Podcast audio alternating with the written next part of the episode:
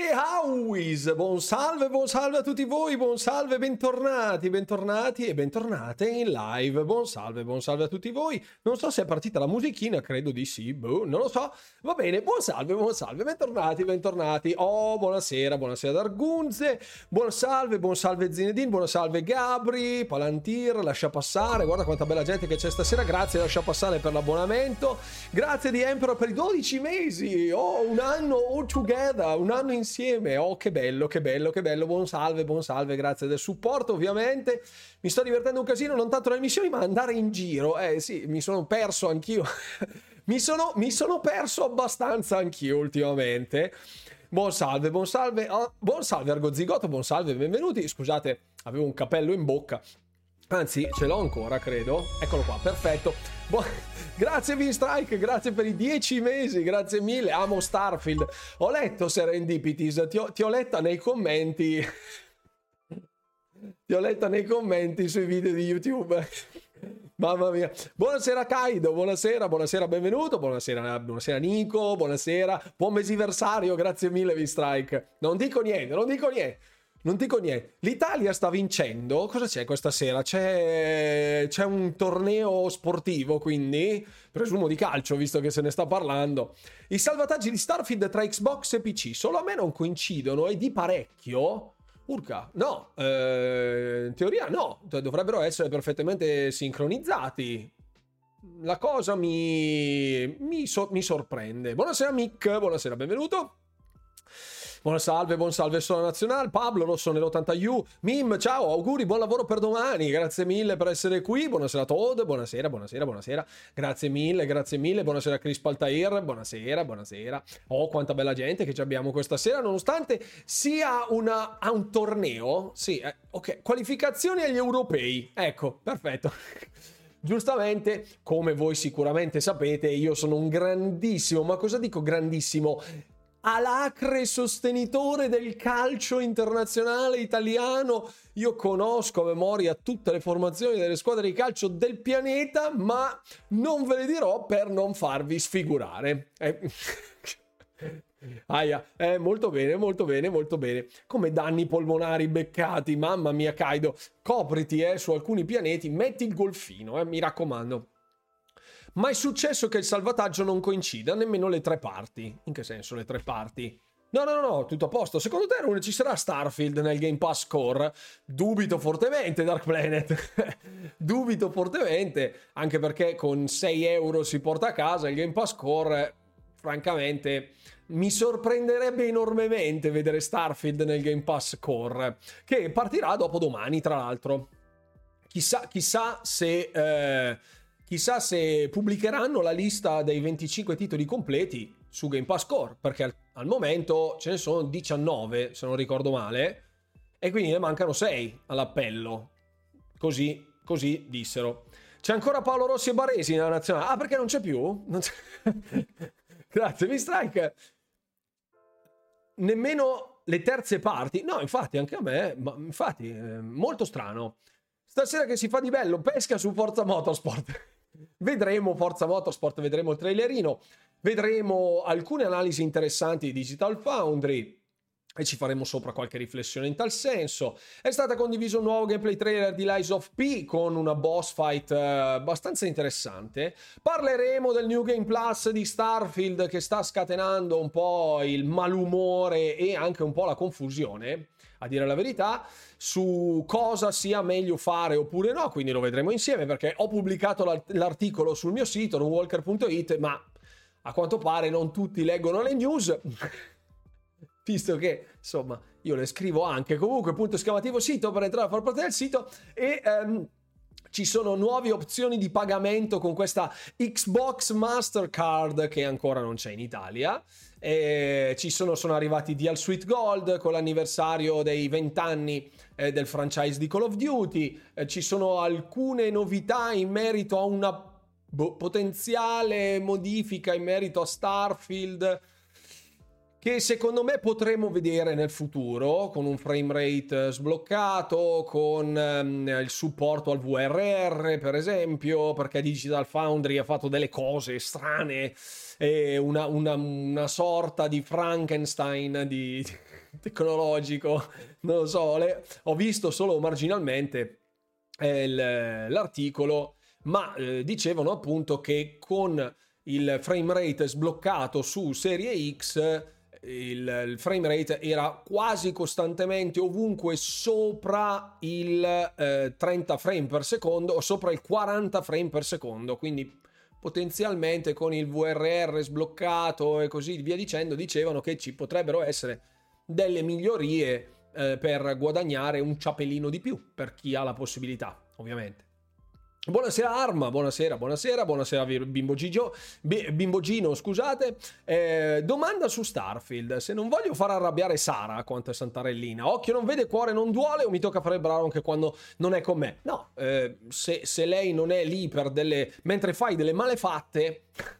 Se lei non è lì mentre fai delle malefatte, tecnicamente non viene a saperlo, a meno che sia una missione che ti ha dato lei. Allora eh, chiederà, chiederà conto di questa cosa. A me è successo con degli altri, degli altri NPC. Ecco, che non, non vi specificherò che non vi specificherò. Ci ho impiegato due ore e finalmente sono riuscito a creare una nave da zero. Un parto. Bravo Pablo, bravo, così ci piaci. Il prossimo video sì sarà in merito alle navi. allora, specie, specie sul sito allora, io ho pubblicato degli articoli eh, in merito alle guide che sostanzialmente è la trasposizione del formato YouTube in formato... Grazie Red, grazie per gli 11 mesi, grazie, grazie infinite. Tra l'altro abbiamo due Red in community, un Red 22 e un Red normale e il Red normale è colui il quale ha vinto il concorso del contest che abbiamo fatto domenica. Io credevo che Red del canale Discord fosse il solito red, ecco. il solito red, ecco, mi rendo conto che non sia neanche una cosa bellissima da dire il solito red sembra una cosa tipo bah, scontata quasi, e invece ce ne abbiamo un altro, quindi ho fatto un po' di confusione. Ho, ho fatto un po' di confusione. Ehm, poi, poi, poi, poi, vediamo, vediamo. Eh, arriverà, ah, no, stavo dicendo appunto in merito, alle, in merito ai contenuti su Starfield questa settimana ho dato posto agli avamposti, scusate per il gioco di parole, e mm, settimana prossima arriverà un video per la creazione delle astronavi con eh, alcune indicazioni su dove recuperare determinati componenti, perché appunto non tutti i vendor hanno determinati componenti, alcuni vendono solo alcune robe di alcune marche, quindi esteticamente serve andare a visitare vari avamposti, vari vendor come costruire una nave da zero e così via dicendo. Quindi la base per quanto riguarda la progettazione delle astronavi. Proprio mi piace darvi un video di 6-7 minuti con l'infarinatura delle informazioni basiche perché appunto il gioco ha un help interno però un po' lascia tutto avvolto nel mistero quindi almeno per le cose principali volevo fare qualche video guida, quindi la prossima sarà in merito alle navi. Invece sul sito arriverà il discorso di dove recuperare la, eh, l'armatura Mark I all'interno della loggia, che sostanzialmente è una delle, ar- delle armature migliori per iniziare il gioco e che se opportunamente tamarrata rappresenta un ottimo punto di partenza, molto molto buono come punto di partenza poi ehm, la Quest Mantide, che anch'essa avrà il suo articolino, ovviamente sto parlando, questi sono solo articoli che finiranno sul sito, perché altrimenti davvero sarebbe un video di due minuti e mezzo, sarebbe più lo sbattimento montarlo che darvi le informazioni per filo e per segno. Dopodiché eh, arriveranno anche altri contenuti, delle guide rapide in merito al lockpicking, per esempio, oppure alla, um, all'utilizzo di alcune strategie per i combattimenti eh, spaziali, più qualche tips and tricks, quelli consigli così un po', un po' a buffo. Non voglio fare una guida di Starfield super mega gigante che si addentrerà in ogni singolo dettaglio, eh, sicuramente già con quella degli avamposti, che vi darà la possibilità di recuperare a voglia di materiali, sarà già un buon incipit per tutti per addentrarsi nel crafting di armi, risorse e quant'altro. Poi arriveranno dei consigli dedicati in tal senso. Quindi voglio solo fare le robe primarie. Altri hanno problemi con il salvataggio Xbox PC non sincronizzato? Sarà la mod del DLSS? No, non, non credo perché quello non, non, dovrebbe influire sul, ehm, non dovrebbe influire sul cloud, cioè non ha nulla a che vedere con il discorso del cloud, lascia passare. Io pre- presumo eh, che mm, ci sia... Ma lo stai giocando sulla console o tramite cloud? Perché anche questo potrebbe essere una discriminante. Buonasera Alo. Se è così importante per il Game Pass, non pensi che i possessori di Serie X sia una presa in giro non averlo sul Game Pass Core? Sì, ma sul Game Pass Core, cioè, il Game Pass Core sono 7 euro, eh? Cioè, nel senso, è quello che ti dà la possibilità di giocare in live, in... in cioè, averlo sul Game Pass Core è come se fosse stato nei Games with Gold, tipo... Cioè, non come nei Games with Gold, perché quelli potevi riscattarli, ma Starfield è sicuramente importante, ma per farti entrare in Game Pass.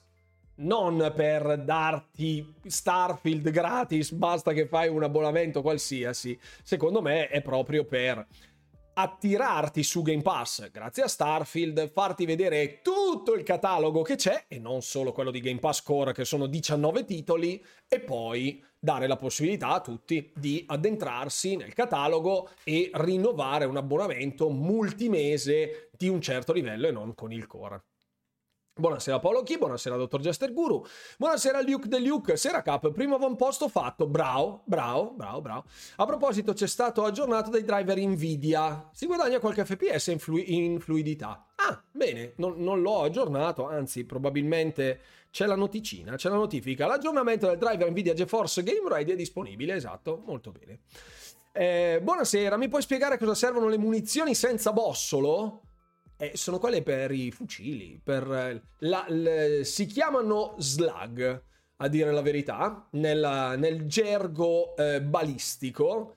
Senza bossolo sostanzialmente è la, mm, il proiettile per i, la cartuccia per fucili non a pallini. Quello si chiama slug. Slug, che sostanzialmente è il pallettone, cosiddetto pallettone non so se è un gergo, comunque... Eh, ehm, se ordinate le vostre armi con la pressione dell'analogico destro, ve le ordina per calibro, quindi vedete se c'è qualche arma dove c'è scritto senza bossolo e quella è l'arma preposta. Se nella nave volete i bagni puliti, dovete prendere gli hub Straudeklund, bravo. Esatto, serendipity, che poi non sono neanche facili da trovare perché sono un po' sparse in giro. Ah sì, ah sì, ah sì, arriverà il discorso in merito al contrabbando. Perché molti mi stanno chiedendo, ma come faccio a vendere il contrabbando se non riesco a tamarrare le navi, non riesco a mettere le schermature, non so dove andare a prenderle, c'è qualche avamposto dove posso vendere il contrabbando senza avere la nave schermata, eccetera. Sì, sì, sì, sì. Arriverà un contenuto adeguato. Presumo su YouTube, presumo. Professor Walker, la miseria, ho preso dei punti, no?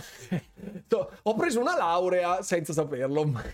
Non credo che questo valga nel mio curriculum. Comunque, avrei una domanda. Si possono creare navi da zero? No. Bisogna acquistarne una e rifarla da zero? No. Basta arrembarne una o rubarla. Basta arrembarne una o rubarla. Lo spiegherò quando parleremo delle astronavi. Già nell'ultima live avevo fatto vedere come si poteva ehm, come si potesse arrembare una nave che atterra su un pianeta. Sapete che ci sono le navi che ogni tanto passano, arrivano su un pianeta, sganciano degli spazianti che vanno boh, negli avamposti, nelle miniere, nelle caverne, eccetera, eccetera, vanno a farsi due passi quando atterrano queste navi, se voi andate a riprendervi la live di domenica dove lo faccio vedere, se voi andate a prendervi queste navi, prendete, entrate direttamente nella nave senza uccidere nessuno degli spazianti che sono stati scaricati e potete andare direttamente nella cabina di pilotaggio di questa nave. Ammazzate tutto l'equipaggio, cioè i piloti che ci sono all'interno di questa, di questa astronave e l'astronave sostanzialmente diventa vostra, quindi se vi sedete al posto di comando potete controllarla. Questo è utile perché molti, ad esempio, non sanno come abbordare le navi nello spazio perché c'è bisogno del tracciamento che è un'abilità che dà la possibilità di sparare a determinati componenti delle astronavi. Se avete tracciamento potete sparare ai motori delle navi nemiche in modo da inabilitarle e eh, una volta inabilitate, cioè il motore non gli funziona più, l'unica loro soluzione sostanzialmente è o il gravisalto oppure farsi abbordare. Quindi voi potete abbordarle comodamente, ammazzare l'equipaggio e rubare la nave. Questo è il tutto. Fucili a pallettò. Bravo, bravo, bravo, bravo. Buon salve Tony, ciao carissimo, buonasera Andrea34G, ciao carissimo, buonasera, benvenuto. A questo, ah ok, questo dimostra la mia cultura sulle armi, mi scuso con tutta la ciurma per la figuraccia. Teo, allora, io ho passato praticamente vent'anni della mia vita dentro dei poligoni di tiro, eh, quindi ho una certa passione e eh, cultura, fra virgolette, per tutto quello che riguarda il mondo delle armi in generale ma ehm, anche a livello di calibri, ehm, cioè alcune, alcuni calibri delle armi di Starfield sono pura invenzione, cioè non esistono. Non esistono, non c'è una trasposizione, un corrispettivo nel mondo reale. Ecco, se andiamo a prendere dei simulatori bellici, fra virgolette, quindi i Battlefield piuttosto che i Call of Duty, piuttosto che i Medal of Honor, e così via, così via dicendo, si ha una corrispondenza col mondo reale. Alcune cose semplicemente non esistono nel mondo comune in Starfield, quindi non dovete scusarvi proprio di niente, proprio di nulla. Eh, PC, Xbox solo, una prova sul cloud ci ho provato un giorno e mi ha dato tre ore di fila. Eh sì, ci sono delle code anche notevoli, fra virgolette, su eh, Xcloud. Sì, sì, ho notato, ho notato. Strano comunque, prova a fare un hard reset eh, decisa direttamente della console, controlla che gli aggiornamenti siano tutti fatti, nelle impostazioni per il backup del cloud sia tutto attivato, eccetera, eccetera. Non, non saprei cosa consigliarti oltre a questo. Buonasera a tutti, dice Anatra di Gomma. Ciao Anatra di Gomma. Problema, Vasco non chiama il mio personaggio per nome. Ho provato 5 nomi di quella della lista che si trova in rete. Per l'ultimo mi sono detto se dovesse andare male anche stavolta lo farà. L'ho chiamato Murphy e infatti non funziona. sì, perché ci sono dei nomi eh, precaricati dove Vasco eh, vi chiamerà con uno di questi nomi nel caso in cui sia un nome standard precaricato. Io francamente non ho dato nessun nome e mi chiama Captain, quindi capitano per me è già, è già un successo, anche senza aver messo il nome per me è già un successo. Non so, non sono a conoscenza di questo problema e merito a Vasco, francamente. Ha il dottorato dell'ecosistema Xbox? Miseria. Non ci vuole eh, moltissimo per avere il dottorato nell'ecosistema Xbox, però qui in Italia specialmente. Comunque sia, buonasera a tutti gli esploratori di galassia, ciao Fabio M. Buonasera, scusate il ritardo, ho avuto una terribile conversazione su Twitter con un fanboy di Gran Turismo 7. Ecco a posto. Cioè, ecco, stiamo già nell'argomento caldo della serata, grazie a Play Studio che è entrata in scivolata eh, direttamente sulla tibia eh, con piede a martello, una volta si diceva, non so se si usa ancora questo gergo calcistico, non ne ho la minima idea. Solo perché ho detto che in un video a caso la grafica di forza sembra migliore. Mannaggia a me quando parlo. Allora, parleremo anche di questa cosa perché già, già, allora, sapete che io sono sempre abbastanza vicino cammino sul filo del rasoio della polemica generalmente. Cioè, non mi espongo mai in polemiche ferocissime, ma ehm, mostro sempre, fra virgolette, una certa imparzialità, un punto di vista che può essere condivisibile oppure no, basandomi sui fatti, sostanzialmente. Quindi vi dico la notizia è questa qua e ehm, a me sembra questa cosa qui.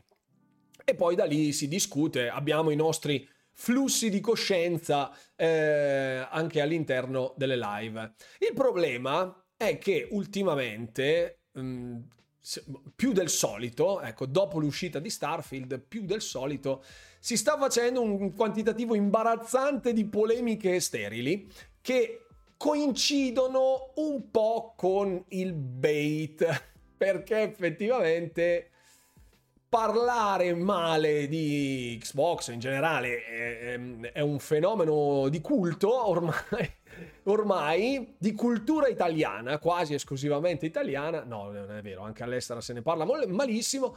E ehm, e quindi è anche normale spesso che si accendano gli animi per qualsivoglia discorso. È stato così per Starfield, è stato così durante l'Xbox Game Showcase quando hanno presentato il trailer di Avowed, per esempio, il trailer di Clockwork Revolution, il trailer di Towerborn, tra- qualsiasi trailer abbiano pre- quello di Fable ovviamente, qualsiasi trailer abbiano presentato è, è, è successo un casino, per, ma non a livello globale. Eh. Sostanzialmente c'è qualche pirla che eh, si diverte a innescare il meccanismo, ad attivare il meccanismo della console war becera per solleticare gli animi, eccetera, e da un solo tweet poi si parte a cascata eh, verso l'oblio verso l'oblio e il regno del caos, sostanzialmente.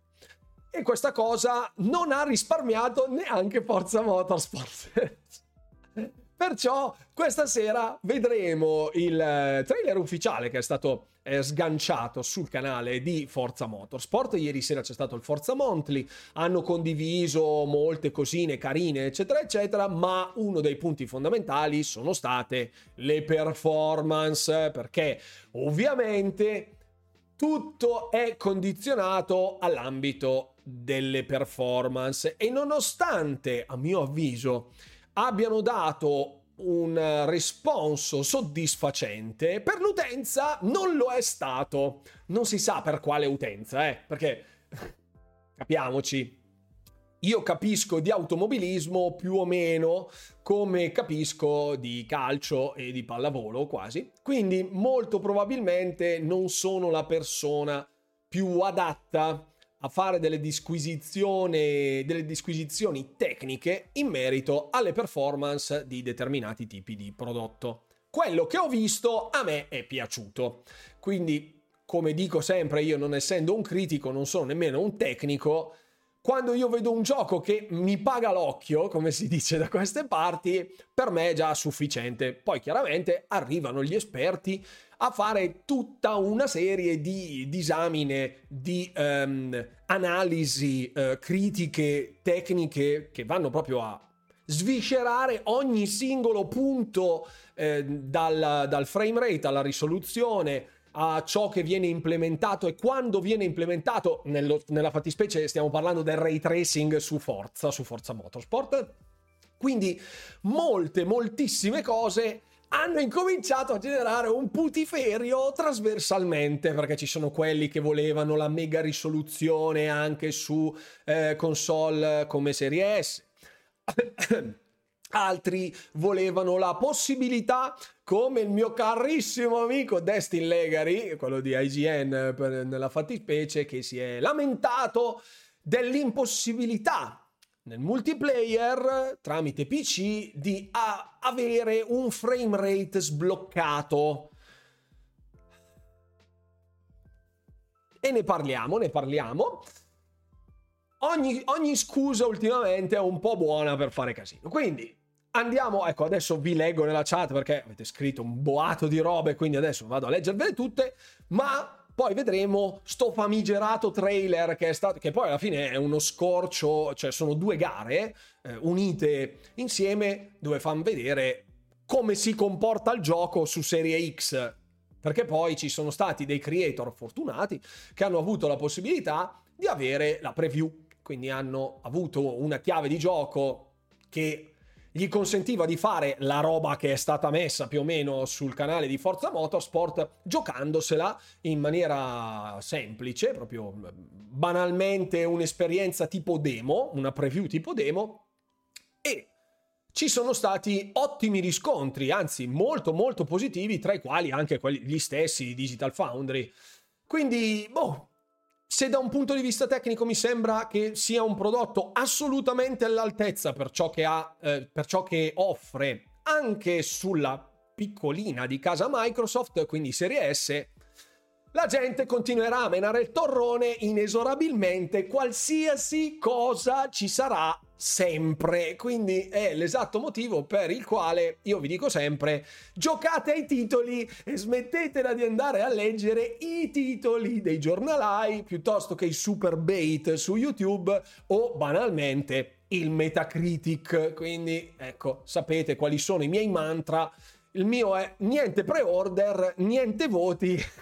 e niente bait. Queste tre sostanzialmente sono, sono, sono, sono il mio mantra. Sono il mio mantra. Andiamo a riprendere, andiamo, andiamo, andiamo, andiamo, a riprendere il tutto. 2-0 per l'Italia, molto bene. Buonasera Passerotto. La prossima volta non parlare, passa subito al manganello. Ma miseria. A me capita spesso che laghi tantissimo su Serie X anche in zone vuote e quando apro e chiudo lo scanner. Strano Simone, strano. A me non è, non è capitato. Non mi è capitato strano. Mm, sei entrata driftando. Siamo appena usciti dalla polemica di Starfield, non entriamo in una nuova polemica. Certo che entriamo subito, guarda, metto la cuffia tipo, tipo piscina direttamente. Da dopo Starfield in anche i semplici gruppi di videogiochi sono diventati tutti dei polemicatoi terrificanti, mamma mia, lo so, lo so, lo so, purtroppo è così. Il veleno di Starfield li sta consumando da dentro, un po' anche questo Paolo, un po' anche questo. Accendo il flame, tutte queste polemiche sono perché PlayStation has no games quest'anno, ok? Abbiamo preso il tasto rosso subito. Polemiche bait su Starfield, ma su Starfield non si pensa, scaffale, bravo Nico. Bravo pallavolo mani, calciopiedi, auto, mani e piedi, breve riassunto. Grazie, un, un sports for dummies questa cosa. Sono un appassionato di giochi di guida, dice Pablo, secondo solo agli RPG. Su Gran Turismo faccio parte di un team, sì mi ricordo, me l'avevi detto, e ne sono appassionato. Aspetto tanto forza, ma per me il giudizio sarà unicamente su fisica, carriera e possibilità online. Parlare di grafica in un gioco di guida lascia il tempo che trova, secondo me. È vero che l'occhio voglia la sua parte, ma ripeto, il gameplay è uno degli aspetti fondamentali come tante volte nei, nei, tempi più recenti, anzi a dire la verità, a ridosso di questa settimana, cioè a cavallo fra settimana scorsa e questa settimana, ho visto paragonato Starfield a tutta una serie di altri prodotti, come ad esempio Cyberpunk, come ad esempio altri titoli ruolistici che non c'entrano nulla con un'esperienza simile a Bethesda, ma neanche Cyberpunk c'entra nulla con un'esperienza simile a quella di Bethesda in virtù dell'animazione facciale, della draw distance, della... ecco, è una cosa inutile, inutile. Quindi è vero che l'occhio vuole la sua parte, paragonare determinati generi eh, che differiscono per varie sfaccettature è sempre molto pericoloso. I giochi di guida, nonostante Forza Motorsport sia un simcade e non un simulatore vero e, proprio, come assetto corsa, per esempio, ha una certa inflessione anche all'appeal grafico. Cioè, è inutile che sia un simulatore perfetto in ogni suo aspetto da un punto di vista tecnico perché strizza l'occhio anche alla massa. Cioè, io ad esempio che non capisco una mazza di guida, come ripeto, cioè non guida in senso, in senso, reale, ma non sono un pro player di, eh, o un, un, accanito estimatore di titoli simcade o simulatori di guida, eh, trovo il titolo di Turn 10 molto croccante e eh, mi piace il nuovo sistema di progressioni che per, che per molti è una bestemmia, che è più ruolistico se vogliamo rispetto al simulativo e mi intriga moltissimo anche banalmente per l'appeal, proprio l'impatto scenico. Ecco, la, la, possiamo dire coreografia, cioè perché la direzione artistica in realtà, cioè, io direi proprio l'impatto, l'impatto visivo, proprio le, le, la prima impressione. Accendi forza, vedi sta roba e dici, mazza, questo mi ha catturato. E so già che mi schianterò contro i guardrail più improbabili, ma eh, mi, mi, intriga, vuol, mi vuole portare all'interno di Forza Motorsport. Quindi anche l'occhio vuole la sua parte. Certo è che chi è un intenditore, appunto come il buon Pablo, per esempio, eh, veda più nel fulcro di tutta la questione il suo comparto tecnico da un punto di vista simulativo e di tutto ciò che ha da offrire da un punto di vista corsistico e non estetico ed è perfettamente comprensibile.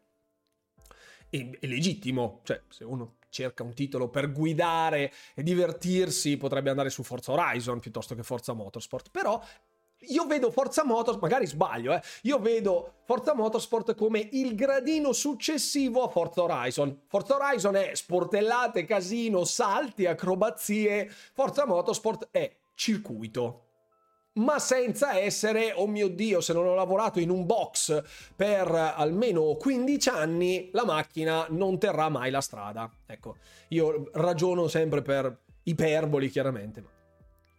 Neanche io ci ho capito di cosa si lamentasse di preciso perché diceva che sono i modelli delle macchine dell'Xbox 360.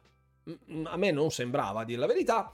E la mia risposta è stata: di macchine non capisco un cavolo, ma se hanno reso così bene i modelli vecchi, sanno fare il loro lavoro. Da lì diciamo che mi ha dato della fanboy, ovviamente. E vabbè, che, cioè, ma, ma, ma, ma, di che cosa stiamo parlando? Ovviamente Play Studio ti ha dato la fanboy, ma scusa, cioè, mi sembra. Beh, è l'ABC questo, eh, scusate. Eh.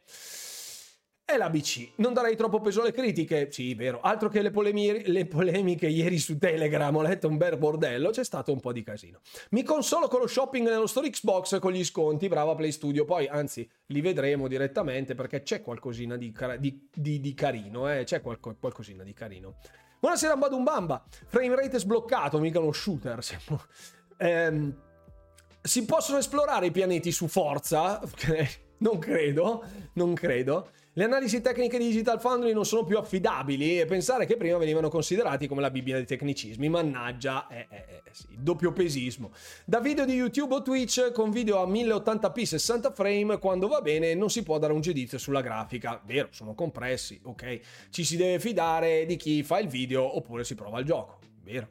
Possono criticare quanto gli pare le esclusive di Microsoft, intanto noi ci giochiamo e loro guardano ed è giusto che sia così. Digital Foundry, non per fare complottista, ma quella volta su Ratchet hanno fatto una prova pubblica dove le texture sulla 4090 era inferiore a PS5. Ovvio fosse un errore del driver, hanno fatto vedere e commentato, ma loro sanno benissimo fosse un errore. Non sono a conoscenza di questo retroscena, ma indagherò. Indagherò. Mi schianterò per vedere la fisica dei danni, bravissimo.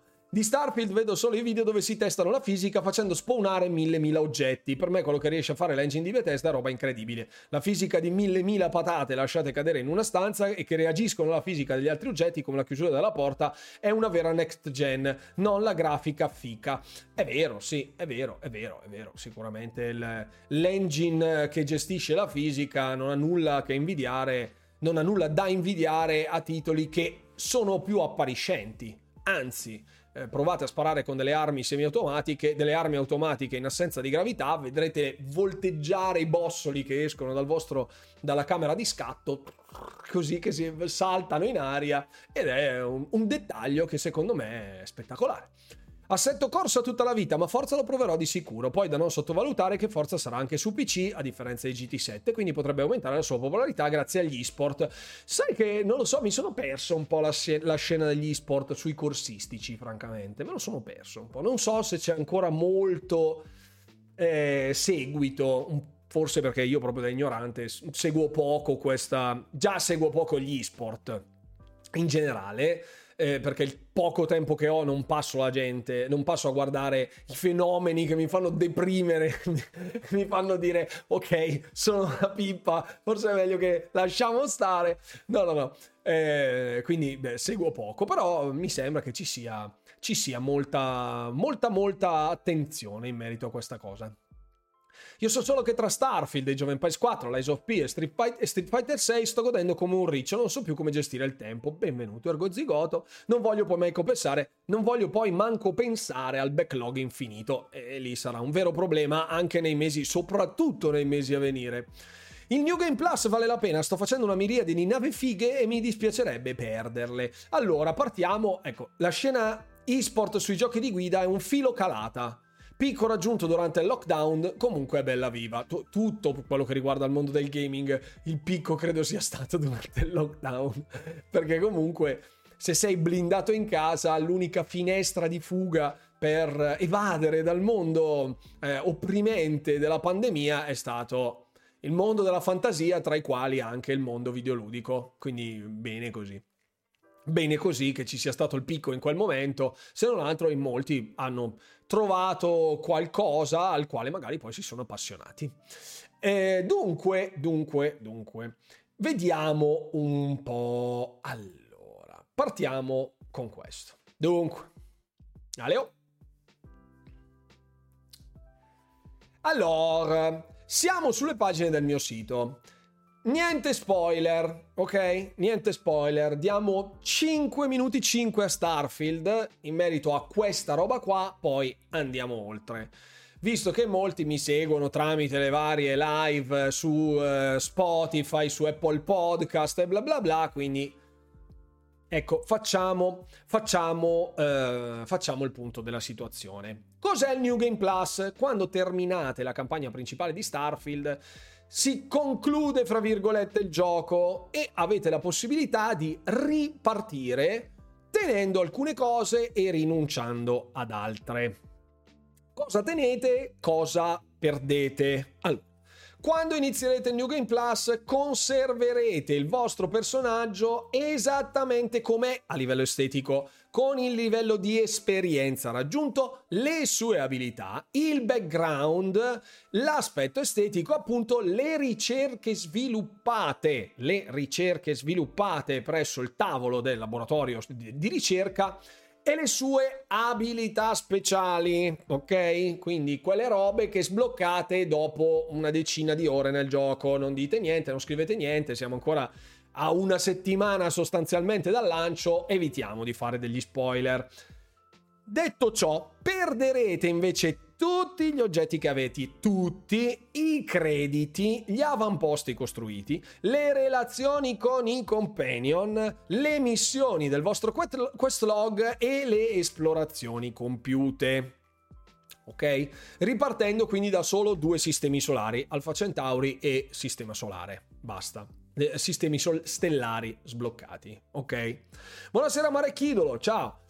Eh, buonasera anche a Fabio, buonasera, buonasera, buonasera. Poi salterete il tutorial, quindi la parte iniziale verrà skippata e potrete anche skippare opzionalmente tutta la missione principale.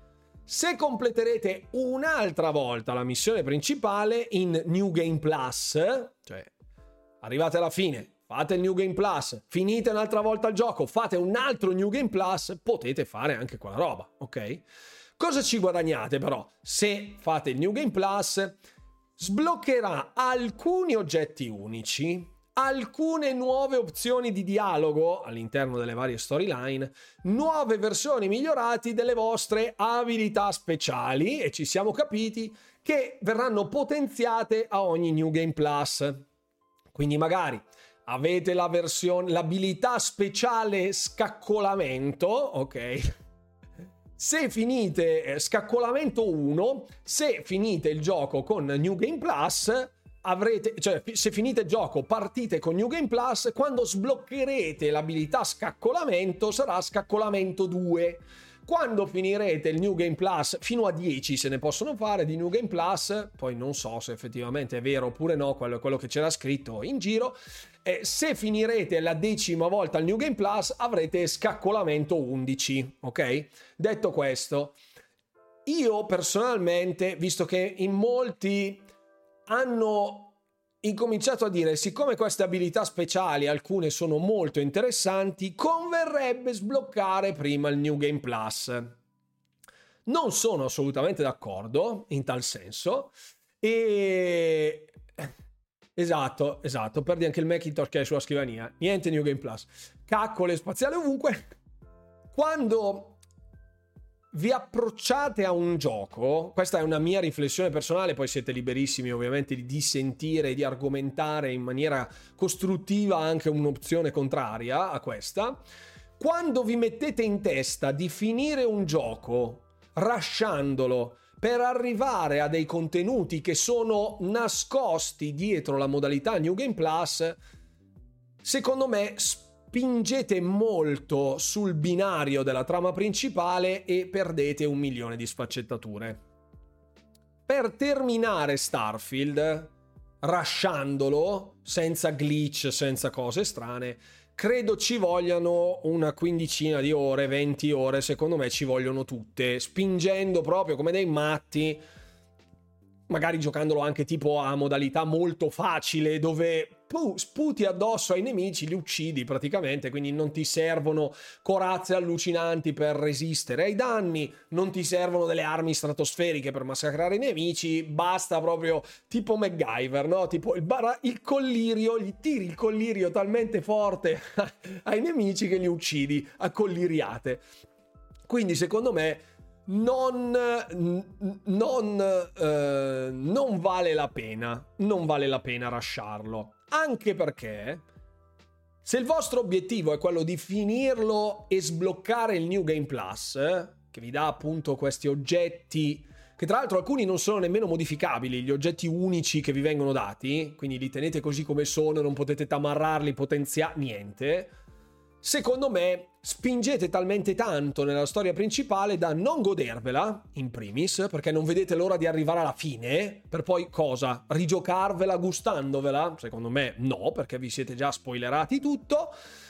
E inoltre perdete anche quel senso di progressione, secondo me molto ben fatta, su Starfield, dove è bello anche perdersi un po' nel livellamento cioè vedere nella sezione del progress in alto a sinistra, in alto a destra del menu, dove c'è il, il progress della mansione, no? Tipo state livellando il lockpicking e vi mancano due serrature da scassinare per riuscire a sbloccare l'ultimo livello, vi mettete a cercarle come dei matti, perdendo tempo, fra virgolette, no? Se l'obiettivo fosse rasciarlo, per finire quel piccolo aspetto e arricchire, fra virgolette, l'offerta di Starfield a 360 gradi e non giocandolo come se fosse un action adventure su binari, cioè quest principale, tutte le secondarie skippate automaticamente, si va dritto per dritto.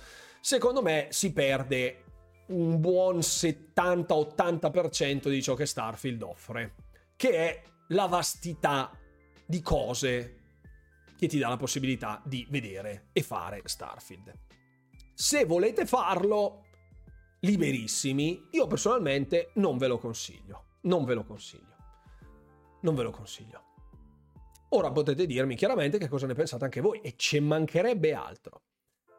Allora, All'inizio pensavo anch'io di sbloccare subito il New Game Plus, ma visto come sto giocando Starfield, credo che il New Game Plus lo vedrò tipo tra 80 ore, così come queste abilità speciali. Ricordiamo scaccolamento livello 2. Ogni volta che si parla di Starfield mi sento una cattiva persona. Sono tre giorni che a causa del lavoro non ho sbattimento di continuare, vado a camminare sui carboni ardenti per punizione. Bravo, ma con le mani sotto le ginocchia però, così almeno soffri per bene. Ok. Capperi a livello 11 da lanciare agli NPC, molto bene. Penso che mi porrò il problema del New Game Plus tra circa 3-500 ore, se va bene, bravo. Bravo Todd. Ehm, poi vediamo, non ho fretta di finire Starfield, proprio nessuna fretta, dice Luke de Luke. 35 ore, sto cominciando a capire l'universo dove mi trovo, le cose da fare, New Game Plus tra un paio d'anni, grazie. Bravo Luke, cioè bravo, la pensi come me. Io sono due giorni che non faccio altro che decorare casa in Starfield, ecco. Housing, nuova frontiera del disagio, molto bene. Mi sa che il New Game Plus, il New Game Plus lo vedrò nell'anno del mai, nel, nel famoso 2000 mai. Buonasera Michelangelo, buonasera anche a Nico Fader. Anthony, capitano, io per ora sono a 25 e ora devo vedere Neon. Ora ho la missione per andarci, ho detto tutto. Prendetevi il tempo, questo dovete fare, mannaggia la miseria.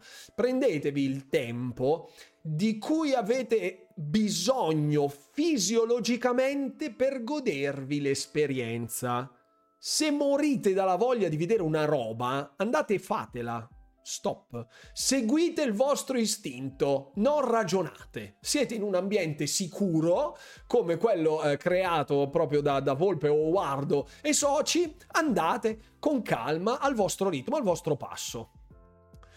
Eh, tra l'altro ho notato, dice Passerotto, che sono ben integrate le missioni secondarie con le primarie, vero? Se hai fatto alcune missioni, alcuni personaggi lo sanno e te ne parlano, vero? E anche se le senza spoiler, se le fai male, cioè succedono, succedono cose brutte. se succedono delle cose brutte all'interno delle missioni secondarie, tu vai a fare quelle primarie e ti fanno, ti fanno il cazziatone. Sono arrivato da un NPC che sapeva del fatto che io avessi affrontato in una maniera non proprio ortodossa, diciamo, una missione, mi ha redarguito. Mi ha cazziato, mi ha cazziato e io lì ho dovuto abbozzare, muto, basta, ok, hai ragione, scusa, basta. È, è bella come sensazione, esatto. Chi rascia è come Ryan, perché passerò? Perché Jim Ryan rascia i giochi, Jim Ryan, non lo so. Comunque, 72 ore dice lascia passare, ho visto la principale fino all'incontro con la bambina e il PG col cappello. Scusate, ma criptico, giusto, lascia passare, bravo. Bravo, bravo, bravo. Gra- ho apprezzato il, il, la mascheratura, l'ho apprezzata. Mi sto letteralmente perdendo, preferisco scoprire il gioco in ogni sua singola sfaccettatura, molto bene. Altra cosa, fate anche le missioni blu, quelle generiche, alcune sono totali, decisamente. Credo che non ci arriverò mai a fine gioco, sono 70 ore, ho fatto 4 missioni. posso capire, posso capire, Kaido. Run unica da 500 ore e via, scrive Tommy, giusto? Bene, bravo, molto bene. 300 ore prima del New Game Plus. Dopo circa 4 ore ho appena raggiunto la terza città. Dopo 40 ore, dice Mbadum Bamba. Ok, perfetto. Meglio godersi la prima run, poi dopo qualche mese rigiocare il New Game Plus. Perché in giochi come questi la prima run ci si perde sempre qualcosa, la seconda run è più soddisfacente. È vero anche questo. Ti fa valutare tutto con un'altra ottica, ma io sono abbastanza convinto che terminata la mia prima run, quando partirò con il New Game Plus, considerando che manterrò il background del mio personaggio, eh, perché viene conservato nel New Game Plus, me lo reinventerò sostanzialmente io, quindi terrò il background che già esiste, ma farò tutt'altro, quindi cambierò completamente approccio. Cambierò completamente approccio. Da quando è uscito non ho giocato altro. Tralasciato pure i rewards. Mamma mia, Chris Paltairo è un evento questa cosa. Sono arrivato all'ultima missione in una ventina di ore. L'ho fatto più che altro perché mi stava appassionando la storia. Appena avrò fatto le altre queste farò il New Game Plus. Ottimo, sì, ma ripeto, è anche legittimo che uno dica cavoli, questa storia mi piace, la main story, mi piace, voglio andare a vedere come va a finire. Ma è assolutamente ottimo cioè, eh, questo che, cioè, l'importante è che l'obiettivo non sia arrivare al traguardo perché non c'è nessun traguardo. Cioè, sì, hai finito la main story, vabbè, ok. In un open world del genere, giocarlo come se fosse Hellblade è davvero è un crimine, credo. È un crimine. Una domanda probabilmente sciocca, si possono fare più personaggi in Starfield, vero? Sì, assolutamente. Quando si fa nuova partita viene creato un nuovo save e quando si fa carica c'è l'opzione sotto seleziona personaggio, corrisponde al tasto Y su console, mi sembra, mi sembra che sia su R eh, su PC, su tastiera, se non ricordo male. Comunque si scelgono, diciamo, i save slot, mm-hmm, circa. Circa, circa. Ho paura a vedere quante ore sono, ok. Ho dovuto gio- io ho giocato solo 6 ore di gioco, ma poi si sono corrotti i salvataggi e li ho dovuti rigiocare. GG, ouch. Il salvataggio automatico aiuta. Pienamente d'accordo, questa cosa, qualunque cosa sia, è stata pensata per essere una sorpresa una volta finito il gioco. Si presuppone che uno non lo sappia fino al titolo di coda. Io, come in tutti i giochi Bethesda, gioco con calma e vado dove mi porta il cuore. Bravo, Ergo Zigoto. Sono pienamente d'accordo con te. Sono ancora al tutorial, ho ucciso i pirati, devo ancora partire con la nave. Colpa mia se ho perso più di un'ora a girare a caso per il pianeta. No, non è colpa tua, anzi, bene così. Bene così. Io l'ho scaricato il 6 settembre, ho giocato 5-6 ore, gioco bellissimo, ma l'ho skippato per terminare altri giochi che avevo in canna. Eh, il backlog è un casino, eh. Lo voglio giocare con il solo scopo di giocare a Starfield, solo a Starfield, quindi a malincuore l'ho messo da parte. Hai fatto bene, Fabio. Anche voi su Serie X, quando aprite lo scanner, fa un mini freeze? No, Walden, a me personalmente no. A me personalmente no. Starfield gioco maestoso, capitano sei il numero uno, grazie mille Pasquale, G- grazie, grazie davvero infinitamente per il supporto. È un po' incasinato all'inizio, i sottotitoli ti deconcentrano, non riesci ad immergerti nell'esperienza. Vero, una delle cose che a me è spiaciuta, e l'ho detto anche nella mia opinione, è stata l'assenza del doppiaggio. Alcune volte si perdono i discorsi mentre fa delle cose, potevano doppiarlo, eh lo so Michelangelo, lo so. Speranza di doppiaggio in Ita, zero. Sei anni per finire Skyrim, ma l'ho lasciata perché ho regalato Ah, perché hai regalato l'Xbox 360. ok. Calcola che ho fatto una secondaria dove dovevo fare il doppio gioco. Ok, torno a fare rapporto, mi hanno cazziato dicendomi che ho, lasci- ho lasciato una scia di sangue. Esatto, anch'io l'ho vista questa roba e non dovevo uccidere nessuno. Fatto sta che avevo solo gambizzato una guardia. Alla fine la scia di sangue l'ho fatta con loro, non dovevano cazziarmi. Bene, anche questa è una libertà interpre- interpretativa che ho gradito. In alcuni casi puoi rinunciare ad alcuni tratti del background, alt non del background. Il background non si cambia, i tratti puoi cambiarli, i tratti puoi cambiarli, che sono quelli che scegli tu. Il background, cioè canaglia spaziale, cyberneticista, eh, industrialista, eccetera, eccetera, quello non si può cambiare. I tratti, cioè ehm, empatico, introverso, eh, tutte le selezioni per i credo religiosi, l'utilizzo o meno del, compa- del companion, eh, allora quelli dove puoi scegliere i tre tratti opzionali, quelli si possono togliere. Si possono togliere. Il New Game Plus su Starfield come si sblocca? Finendo la, la, la missione principale finendo la storia. Eh, c'è anche un modo per acquisirne? Beh, sì, sì, sì, certo, certo, certo. Sì, sì, sì, sì. Anzi, eh, aspetta, eh. Magari vediamo. Mm. Mi ricordo. Allora. Se non ricordo... Ah, no, pardon. Puoi toglierli ma non metterli. Puoi toglierli ma non metterli. Quindi puoi solo rimuoverli. Nel caso in cui qualcosa non ti piaccia, puoi rimuoverlo. Ehm... Ok, vediamo. Confermi il freeze con lo scanner. Io non l'ho, non l'ho, ancora non l'ho notato, a parte che ultimamente stavo giocando su PC, ma eh, fino a quando ci ho giocato su Serie S non l'ho visto, quindi boh, che sia proprio una cosa di Serie X, eh? non lo so. Una volta finita l'ultima missione ti chiede se vuoi fare il New Game Plus o porta in automatico. No, allora, io non ci sono ancora arrivato, quindi non so se ti esca... Cioè, non ho idea se effettivamente esca un prompt tipo hai finito il gioco, vuoi fare il New Game Plus o sia nelle opzioni. Ecco, penso, ecco, lo chiede. Lo chiede, lo chiede, perfetto. Lo chiede. Tutte le missioni disponibili vengono rimosse. Sì, tutte le missioni vengono tolte. Tutte. Ok. Detto ciò, possiamo. Beh, chiudiamo. Funziona diversamente, ma meglio non spoilerare. Grazie Simone, perfetto, molto bene. Funziona diversamente. Funziona diversamente. A me su Serie X nessun freeze con lo scanner, dice Noise. Perfetto, quindi boh, non si sa. Dipende dal tipo di TV monitor il freeze. Boh, può essere. Come si attracca la Nova Galactic? Ho tirato mille mila bestemmioni.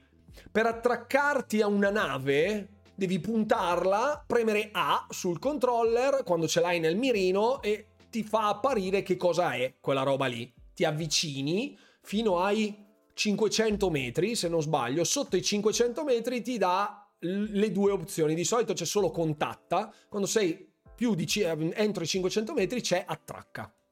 Esatto. E la stessa cosa per le navi dei pirati. Allora, degli spazianti o quel che sia, insomma. Tutto qua, sì, su, tutto lì. Tutto lì, Giulio, sì, sì, sì, tutto lì. Allora, andiamo a vedere un attimo questo trailer. Allora, io farei, farei prima così. Farei prima così. Dunque, l'analisi di Digital Foundry ha portato ehm, diversi aspetti, ecco che vado a prendere, eccolo qui. Tolgo l'audio, questo è il video originale di Digital Foundry. Qui siamo su serie X, ok?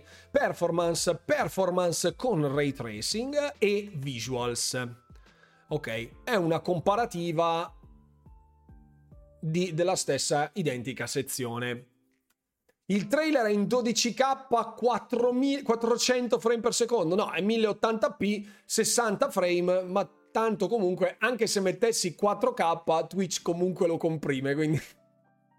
Farai la recensione di questo Forza? No, non faccio mai le, le, le, recensioni in generale perché non, non, mi interessa fare delle recensioni in generale e eh, non ho nessun tipo di chiave di accesso anticipato né altro. Quindi quando uscirà eh, se non avrò la chiave anticipata, eh, la chiave creator, se non avrò la chiave creator anticipata, molto probabilmente ehm, lo giocherò al day one e poi darò il mio video di opinione. Basta. Quando fanno sti video confronti non vedo mai le differenze. No, beh, allora... Mh, mm, allora, vabbè, andiamo... Vediamo, sì, vabbè, quello a destra si vede che va, eh, che va decisamente più piano, si vede che va a 30 frame, si vede che è molto meno fluido, ecco, sì, questo, questo, questo si vede. Anche i riflessi sulla, sulla vettura si vede che sono differenti. Allora, era qui che dava il pannello con le... Sì, ok. Eccolo qui. Allora, allora. Dunque, questo è il riassunto di ciò che ha fatto... No, so ciecato. No. No, no, no, no, no. No, Allora, ehm, con questo pannello sostanzialmente viene riassunto il trittico di opzioni su serie X. Su serie X. Allora, 60 frame al secondo in modalità performance e performance ray tracing.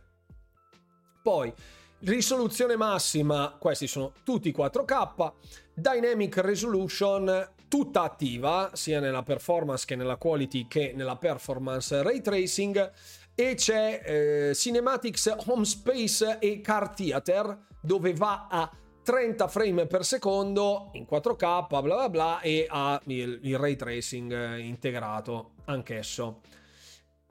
Per quanto riguarda Serie X, diciamo che al di fuori della modalità quality, che ha una qualità migliore proprio dell'immagine perché utilizza dei metodi differenti che io non conosco, la GI technique e la AO technique non ne ho la minima idea di eh, quali, quali, cosa corrisponda a cosa, ecco, però chiaramente il quality è l'immagine più bella, performance va meglio, più fluido il gioco, performance RT, c'è il ray tracing all'interno delle performance, de- della modalità performance che va a 60 frame per secondo. Vedete che nella modalità performance normale c'è RT off, quindi non c'è il ray tracing in quello standard.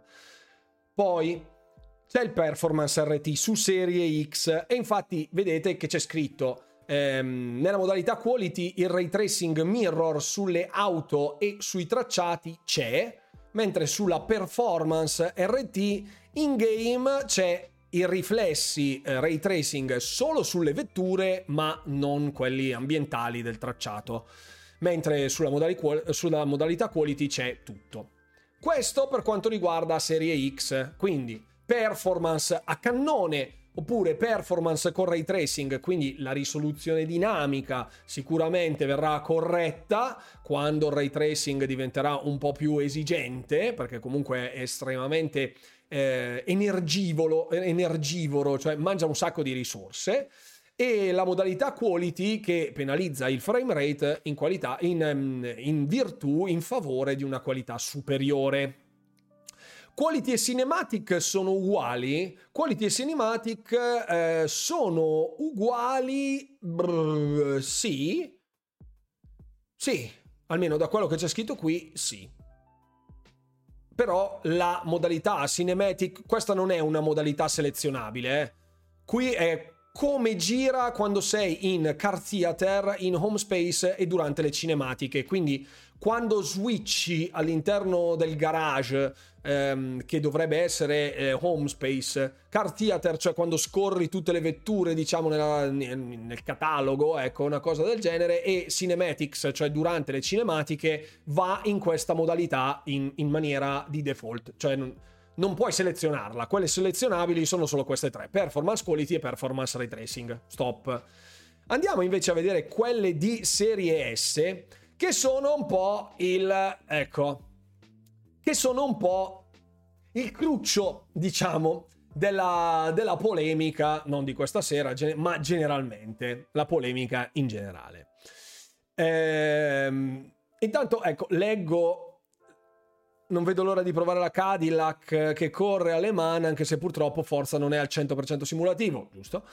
I risultati sono ottimi, soprattutto per quello che si è visto, dice Tony. Se proprio devo trovare un pelo dell'uovo Xbox Series S, visto che avevano lasciato intendere che il ray tracing su pista ci sarebbe stata anche sulla piccola di casa Microsoft. È un dettaglio insulso, però un tantino di attenzione in più nella parte comunicativa non guasterebbe. Non per nulla, più per evitare un fiume di polemiche sterili. Esatto, che è quello che ha un po' travolto tutto quanto nelle ultime ore. Ecco, io francamente... Allora è chiaro che rispetto a quello che era stato mostrato originariamente, io ho, ho visto che il, il, prodotto ci sia, eh? cioè nel senso la qualità c'è, non manca assolutamente. Su Serie S già vederlo a 60 frame per secondo, con una risoluzione in Full HD, con una dynamic resolution attiva, niente ray tracing e uh, un uh, motion blur di qualità media, significa che da un punto di vista di output, proprio di potenza, sia stato fatto il possibile per dare la priorità al frame rate. E basta. Quelle di serie S, le modalità sono solo due, tant'è che appunto la performance RT non c'è e sulla quality il ray tracing non c'è. Ok, quindi il ray tracing su serie S non ci sta proprio. È stato tolto completamente.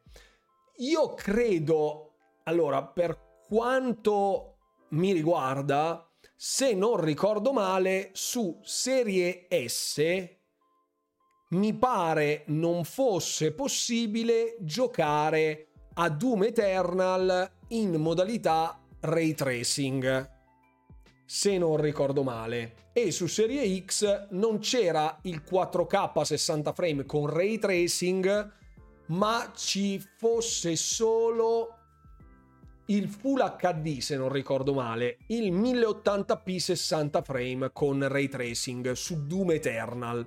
Potrei sbagliarmi, eh, potrei sbagliarmi, ma anche su un prodotto cross generazionale come Doom Eternal abbiamo visto quanto il ray tracing fosse pesante e Doom Eternal è comunque in un ambiente chiuso, corridoi, è vero che ci sono le esplosioni, è vero che ci sono un sacco di pareti metalliche, eccetera, eccetera, che quindi pesano per la gestione proprio del ray tracing, ma comunque è in un ambiente molto più circoscritto.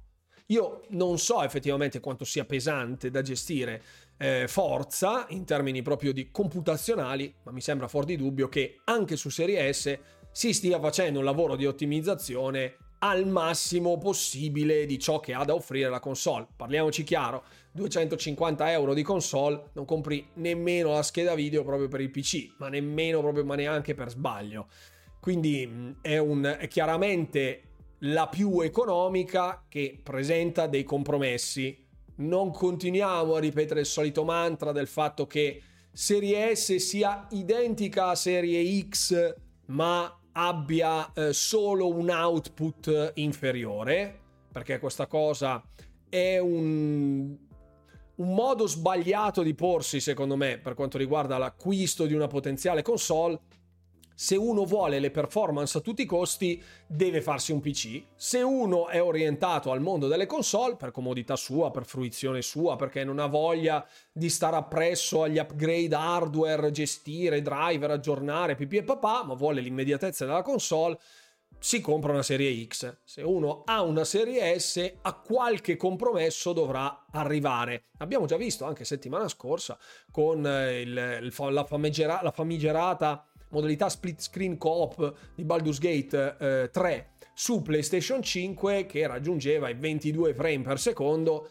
Su Serie S avevamo già evidenziato come potesse essere potenzialmente un problema di performance, cosa che gli sviluppatori di Larian avevano detto non fosse, ma il ragionamento va abbastanza da sé. Ecco, se su una console come Serie X, che molto più potente rispetto a Serie S, il, il ray tracing c'è, ma non su tutto e solo in alcune condizioni come performance RT oppure quality su Serie S il ray tracing sicuro che lo si lascia sul piatto.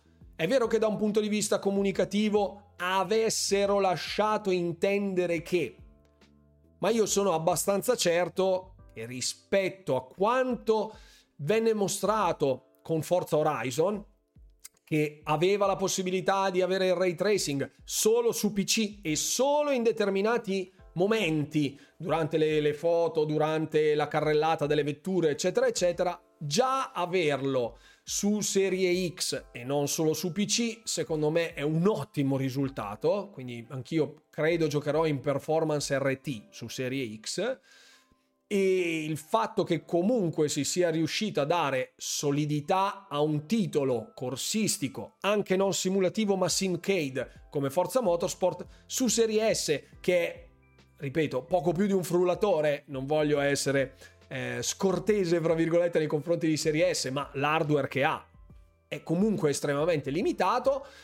Già vederlo in Full HD a 60 frame per secondo, così come è stato mostrato, a parte che non è stato mai mostrato su Serie S perché queste sono solo su Serie X, se dovessimo fare la trasposizione di questo video, adesso lo vediamo direttamente qui, questo è il, il video ufficiale, ecco, 22... No, no, no, no, lo faceva in split, lascia passare, eh. Lo faceva in split perché l'avevamo visto. Questo, lasciamo stare che qui ci sono delle sequenze cinematiche. Questa è su Serie X. Cioè, già vedere questo, se dovesse essere, voi adesso lo vedete compresso in 1080p, 60 frame per secondo, se questo dovesse essere Forza Motorsport su Serie S, con questa fluidità, con questo eh, livello di dettaglio e ehm, di pulizia anche video, francamente è un, è un peccato lamentarsi. ecco, sarebbe un peccato lamentarsi. Poi ripeto, si può sempre spingere, si può sempre ottimizzare, si possono fare mille sofismi in merito a come sarebbe bello avere il ray tracing su serie S, ma chissà quanta roba ci sarebbe da lasciare, da, da, da sacrificare. Non so quanti se lo giocherebbero in 720p eh, calcolando che 90% dei casi la console è attaccata a un televisore, quindi in quanti si giocherebbero a 720p su un 55 pollici in salotto per avere il ray tracing, credo nessuno. quindi, boh, dobbiamo anche vedere a quello che è poi la realtà dei fatti. Sognare costa zero, progettare un gioco come Forza Motorsport che ha anche un comparto competitivo, dare la possibilità a una console di 250 euro eh, progettata sostanzialmente 4 anni fa eh, con un risultato di 60 frame al secondo in Full HD che dà la possibilità a tutti di fruire appieno del titolo secondo me è già un ottimo risultato poi che tutto sia discutibile, tutto si possa mettere sul banco degli imputati, vabbè, così allora non finiamo più però. Allora a questo punto aboliamo le console perché sono un limite hardware, quindi lasciamo la possibilità agli sviluppatori di fare quello che vogliono e poi uno col PC tira su e giù lo slider a seconda di quello che offre la sua macchina. Eh, non, non, se ne esce più, eh? no, non se ne esce più se dovessimo usare questo approccio. Ehm... Cruccio De che mi bacio i gomiti giocare su Serie S con queste specifiche. No, ma infatti bollato, ma cioè, mia, il mio cruccio, il, il, discorso del cruccio in generale penso che fosse più collocabile all'interno delle polemiche che sono state mosse in tal senso. Cioè, su Serie S giocare... Cioè, davvero, se dovesse essere questo non su serie X ma su serie S, così come lo state vedendo, se dovesse essere una trasposizione fedele uno a uno di Forza Motorsport che gira su serie S sul vostro televisore in salotto, così su serie S la firma io farei, cioè la firma. Infatti avrei gradito un'analisi più approfondita su serie S, perché vi ricordo che viene citata la risoluzione dinamica. Bisogna vedere quanto sarà dinamica eh, nella modalità performance su serie S. Perché 1080p ok, ma se arriva a dei picchi di davvero cioè, 900p ok non, lo noti e non lo noti cioè sì lo noti però non è una cosa aberrante dovesse arrivare a 720p te ne accorgi su un monitor, cioè su un televisore in salotto a 55 pollici, te ne accorgi tipo instant. Il ray tracing su serie S, chi, chi, la compra nemmeno sa cosa sia il ray tracing. Sì, sì, sì, ma infatti, ripeto, le, le critiche che vengono mosse sono sterili nel 99% dei casi. Una volta che i 60 su serie S sono a postissimo, perfetto. Pablo, siamo super d'accordo. Direi che questa è un'altra prova che il problema di serie S sono i programmatori e non la macchina. Direi proprio di sì. Poi, ripeto, dipende anche che ambiente si viene a creare. Ecco, vedete, qui in questo frangente si vede bene lo stacco fra i 60 frame della modalità, qualsiasi sia in questo caso, non so se questa è in modalità performance RT o solo performance però si vede quando la vettura taglia la linea del traguardo che subentra la modalità cinematica e va a 30 frame. Proprio guardate, op, si vede, si vede proprio nettamente che va in una maniera completamente differente. Ecco. Quindi per me già averlo serie, su serie, in serie, mm, su serie S a, 3, a 60 frame per secondo è grasso che cola.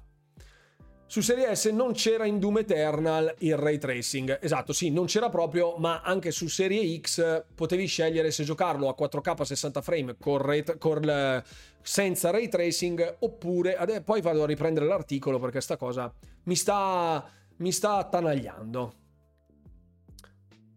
Ecco, esatto. Ray tracing Xbox Serie X 1800p o 1080? 1800p 60 frame. Ecco, non arrivava al 4K. Non so se era, ecco. Ottimo lavoro di Turn 10. 1800, 1800, perfetto, grazie. Eh, dicono sempre che Serie S è una patata, ma le patate sono buonissime, versatili e quasi tutti le amano. ok, perfetto. Il ray tracing per questi hardware è troppo ormai, si è capito. Il problema principale è che loro stessi avevano lasciato intendere che il ray tracing in pista ci sarebbe stato anche su S. Sono dettagli in fase di sviluppo, sono tante le cose che poi possono cambiare, proprio per evitare polemiche sterili. Ci sono state, ci saranno, potevano fare più attenzione. Tutto qui, ma assolutamente d'accordo. Infatti, eh, Tony, il mio discorso resta quello che è il fulcro della situazione è giusto fare Hi Dennis, ciao, benvenuto a bordo della live. Eh, il fulcro della situazione sulla quale vorrei porre enfasi non è tanto, è, non, ha, non è tanto relativo al fare marketing, perché Microsoft ha tutta una serie di uscite nell'imminente futuro, cioè è appena uscito Starfield, che sta avendo un successo, che, che ne dica la critica, che, che ne dica il Metacritic, i lamentoni e del oh mamma mia è sempre quella roba lì, bla bla bla, eccetera eccetera, che davvero ultimamente si spreca perché sono stati fatti dei termini di paragone con dei titoli che sono di un vecchiume inenarrabile e si va a criticare l'approccio Bethesda di Starfield, non so se volevano l'approccio di CD Projekt Red, forse hanno sbagliato a comprare gioco, ma in qualsiasi caso quanto al, alla modernità, all'evoluzione di tutto ciò che stanno facendo, ma in Microsoft c'è una serie di uscite eh, assolutamente invidiabili, tutte all'interno del Game Pass.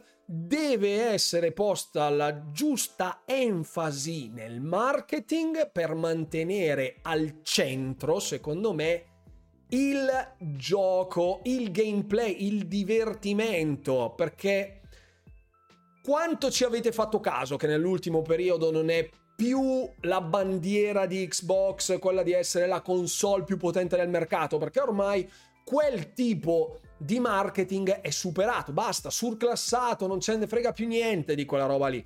Quindi anche tutte le disamine tecniche che ne derivano sono parte di un passato. È logico che Serie S più si vada avanti, più mostrerà il fianco. L'ottimizzazione dei team first party in merito ai titoli first party sta mostrando effettivamente quanto l'ottimizzazione di un prodotto porti avanti Serie S rispetto a ciò che ha banalmente da offrire da un punto di vista di performance. Poi non sarà mai paragonabile a Serie X, grazie, non sarà mai paragonabile a un PC, perfetto, ma ricordiamoci anche che chi ha Serie S è conscio di che prodotto stia comprando.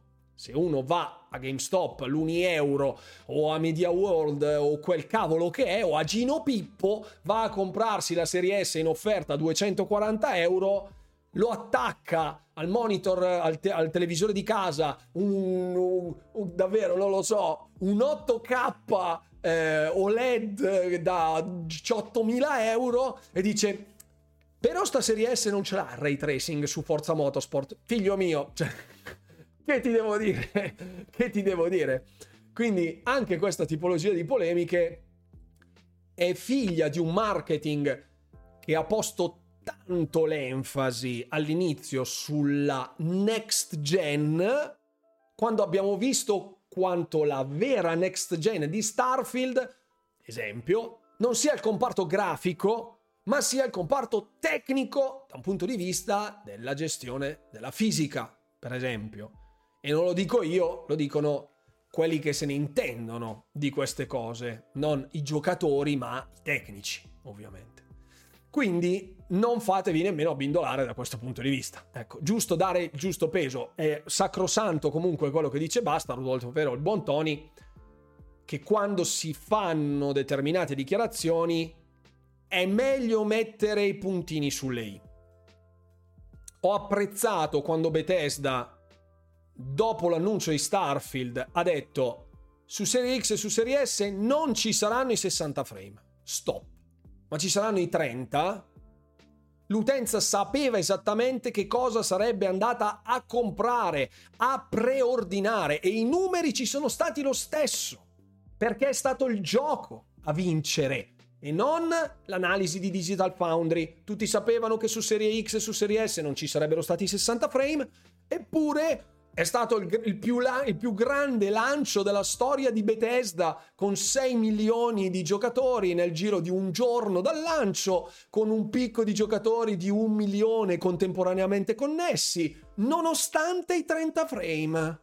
Quindi è anche segno di quanto l'utenza rumorosa dell'internet possa fare casino quanto cacchio gli, quanto cacchio gli pare, però alla fine vinca il gioco. Se un gioco è divertente, immersivo, soddisfacente, appagante, croccante, che sia 30, 60, ray tracing sì, ray tracing no, la gente ci gioca comunque ed è giusto che sia così. Poi l'internet brontolerà per sempre qualsiasi cosa succeda, quindi questo potete starne certo ragazzi, potete starne super certi.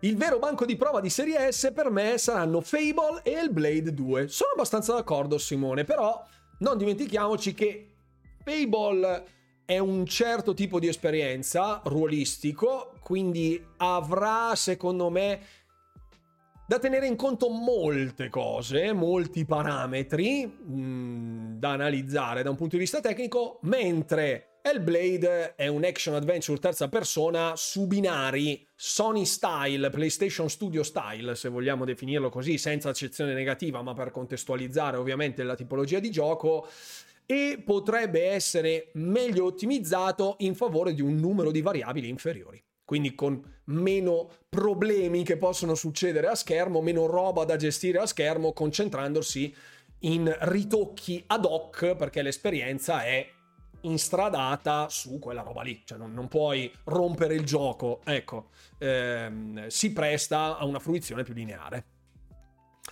Eh, comunque ray tracing a parte che ci serve ben poco il comparto grafico che è questo gioco è davvero pazzesco. Sono assolutamente d'accordo. Buonasera Nicuzzolo 90 benvenuto a bordo della live la demo di prova, oltre che per serie X, l'hanno fatta provare anche su PC e serie S?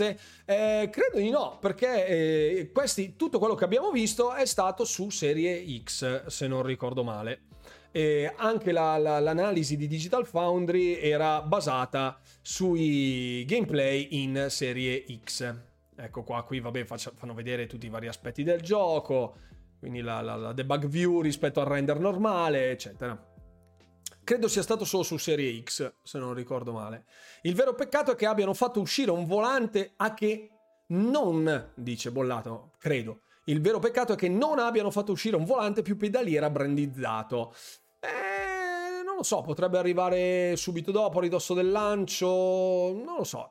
Anche a me, francamente, ha stupito un po' la mancanza del marketing fisico, dell'hardware, se vogliamo, eh, su, su Forza. Abbiamo visto nel nuovo corso post acquisizione Bethesda come sia uscita della roba a tema Redfall, a tema Starfield, uscita della roba postuma poi anche per Hi-Fi Rush, visto che era stato uno shadow drop, eh, ci sia del marketing che va avanti anche per dei contenuti tangibili, mentre per Forza Motorsport non sia stato fatto ancora nulla. Non lo so, o hanno in canna qualcosa e lo, lascia, lo rilasceranno a breve, perché comunque insomma manca un mesetto e un mesetto prima di Starfield tutti erano super preoccupati dicendo eh ma come mai Bethesda non sta facendo marketing su Starfield? Hanno paura? Eh, ci saranno delle magagne? Ci sarà qualche sorpresa dietro? Ce la troveremo in quel posto? E poi alla fine non è stato così.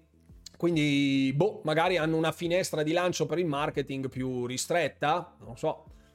Magari anche per eh, focalizzare l'attenzione dei giocatori proprio a ridosso del lancio perché se inizi a fare marketing due mesi prima rischi di creare un hype talmente alto che poi magari scoppia in faccia. Parlando poi di Microsoft, anche se non fai hype, scoppia comunque, quindi... Vabbè. Io le anteprime che ho visto erano tutte da console. Ah, ok, perfetto. Ah, c'erano anche delle anteprime su Serie S, dice il Fulk. E me la sono persa questa. Ah, me la sono persa. Poi vado, andrò a cercare qualcosa, magari per la prossima live. Se... Buonasera Dev M, ciao, buonasera, buon salve. Eh, 75 ore dentro Starfield, ancora mi sto divertendo come un bimbo mix. Mamma mia, questa cosa del bimbo mix mi riporta agli anni 90, mamma mia. Buonasera Emil, scusate il ritardo, nessun ritardo, buonasera, benvenuto anche a Marco Twitch, buonasera. Ok, ne ho viste un paio ed erano tutte su X, visto che era solo una prova per pochi. Potevo pensare che fossero solo per X su richiesta di Microsoft, non lo so. Buonasera Fix, quello schermo è un DLC di Starfield con i veicoli, proprio lui, bravo.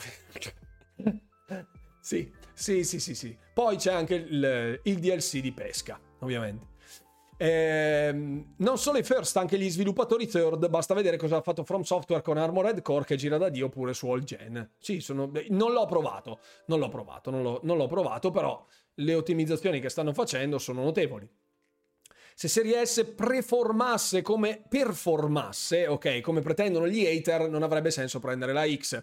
Sì, perché ci attacchi un bel disco, un bel Western Digital Black, quelle chiavette che estendono la memoria di serie S, perché devo spendere 550 se posso spendere 300 in meno e giocare in 2K al posto che il 4K? Che me frega? Ecco, buttiamo 300 euro per prendere una X perfettamente senza senso. E eh, vabbè.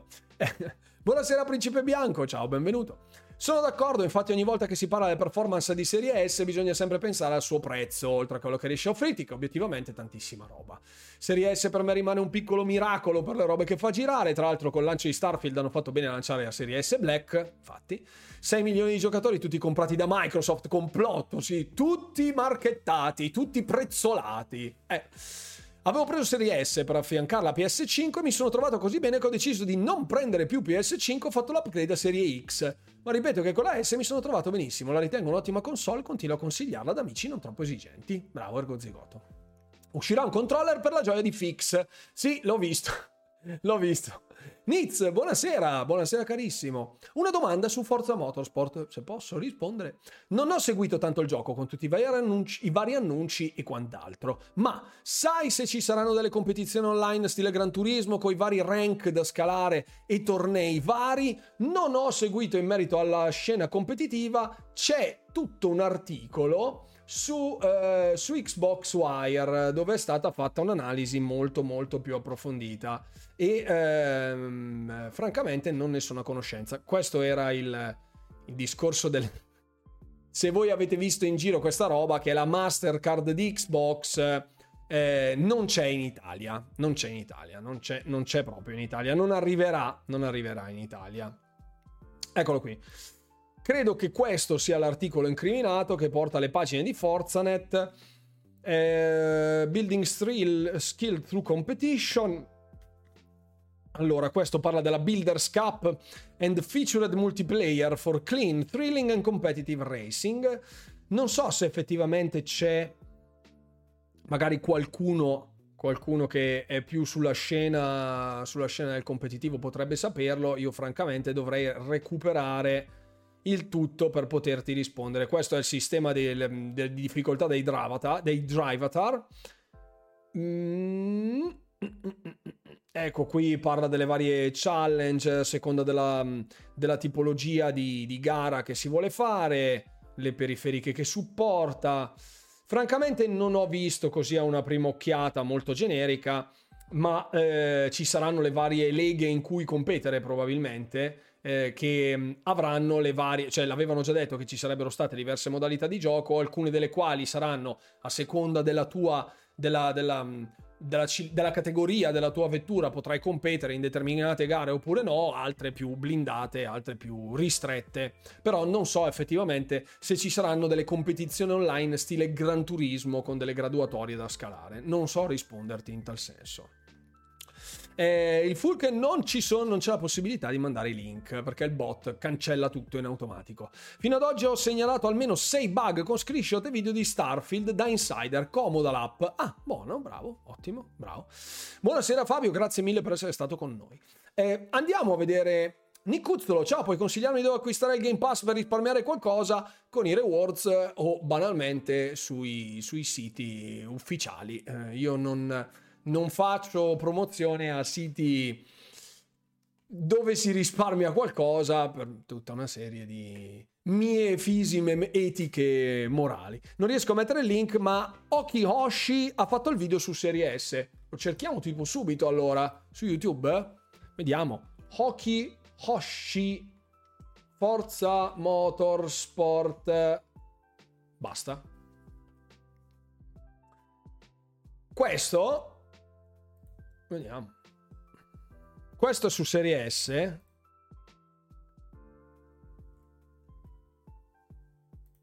Vediamo gamepad, gameplay, vediamo settings. Vediamo subito. Vediamo se va nelle opzioni video. Ah, queste erano il driving assist.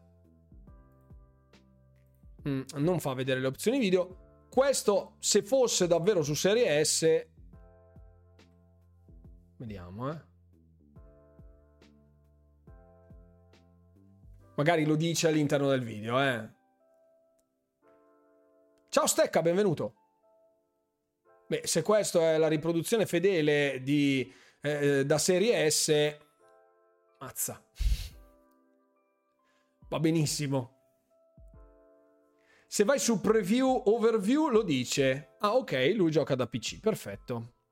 Su preview overview. Ecco, vediamo. On PC, but I do have an Xbox just for times like this, so all the footage you'll see today is captured on a Series S, and most of it is in the 60 FPS performance mode, but I will show off the graphics mode as well later in the video. Ok, quindi lo sta giocando, lo facciamo scorrere, buona parte del gameplay che ha registrato questo creator Hoki Hoshi, che io non conoscevo, ehm, è registrato da una serie S in performance mode eh, a 60 frame. E eh, beh, se quello che stiamo vedendo è effettivamente su serie S, questi sono i tagli cinematografici che infatti le cinematiche che sono a 30 frame che avevamo già visto, andiamo avanti magari un ciapellino, vediamo qui setting, ecco, vediamo. Beh, Qui siamo sul circuito del Mugello. Beh, insomma, mi sembra che ci sia, francamente, sia un bel vedere. Eh.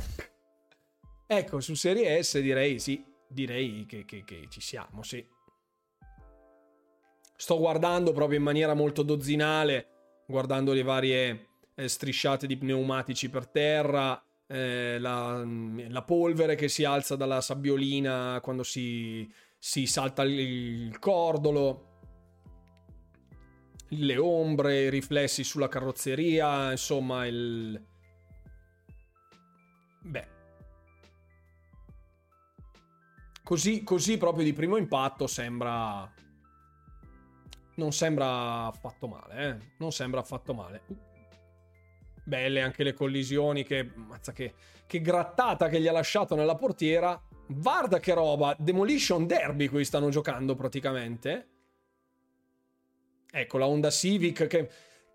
Tamas mica la macchina, ecco, mi, mi, mi, mi, mi sgratti la macchina, ecco, la, la rovini, rovini la livrea della macchina, ecco mi sembra molto, molto carino. È eh? molto, molto, molto carino, francamente.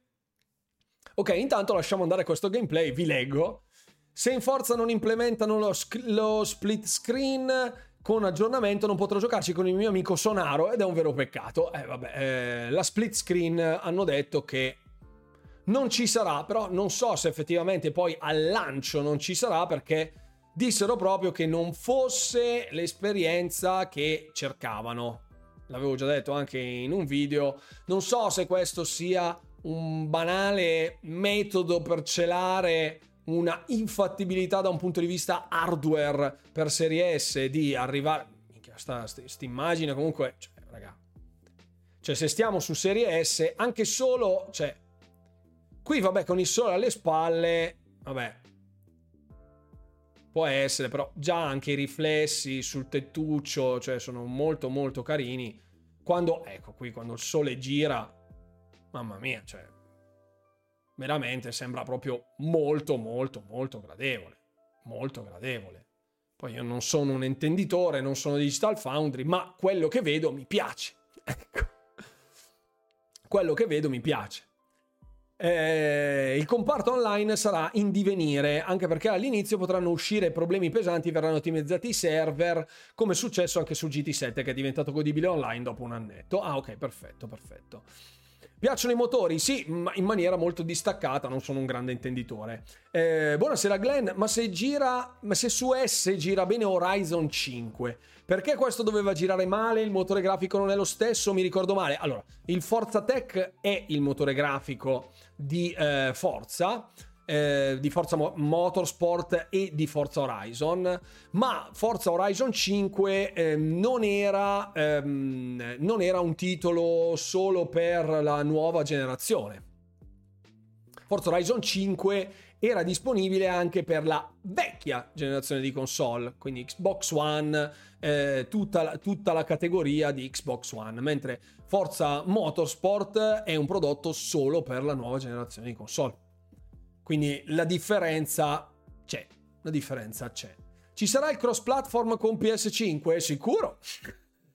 Così come la, la, la, Constellation Edition per PS5 di Starfield. Salutiamo il mio amico di GameStop, il mio commesso di GameStop.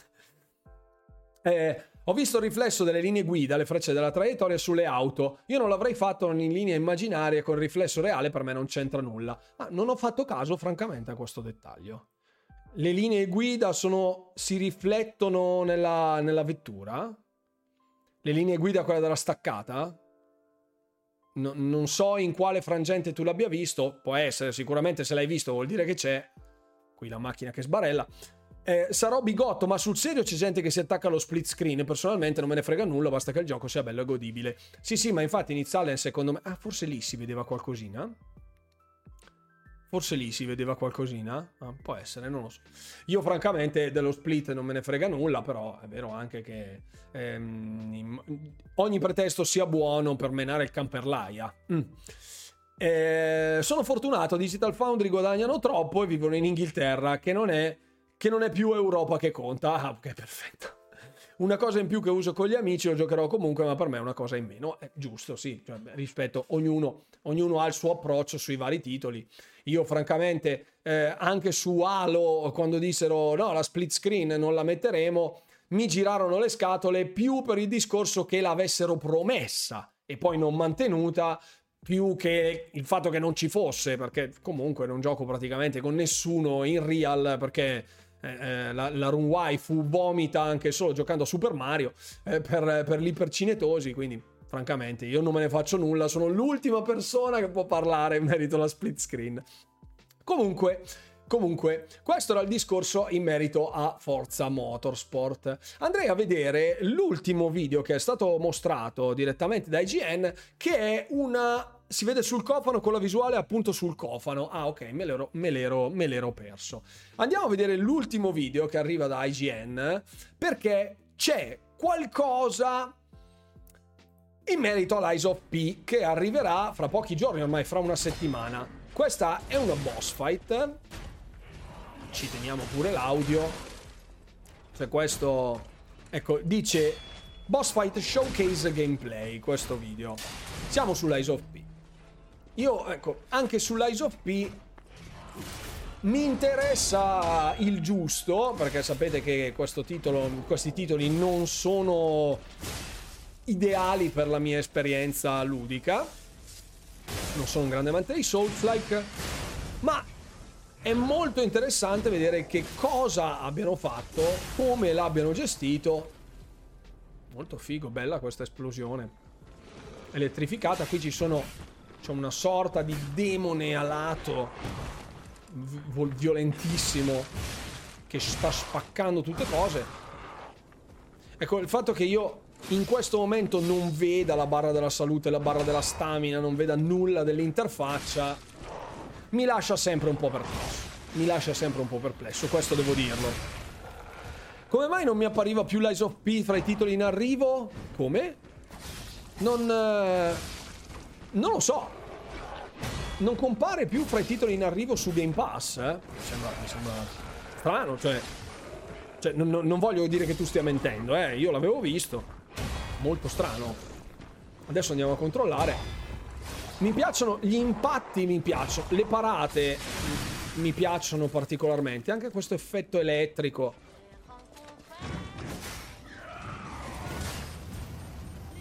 Ecco, ad esempio, il, il, fuoco, ad esempio, non, non, mi, non, mi, piace neanche un pochino, francamente, però vabbè, è un gusto personale. Questi robot che puzzano di Dwemer dalla... Da... No, io, io lo vedo. Nei presto disponibili c'è, almeno sulla app. Sulla app c'è. Bello questo che... Questa sorta di clown. Qui si è cambiato d'abito. Abbiamo una sorta di falce Qui c'è mostri schifosi, tentacolosi, tutti bottolosi, strani. Qui fa vedere i vari tipi di approccio con le varie armi.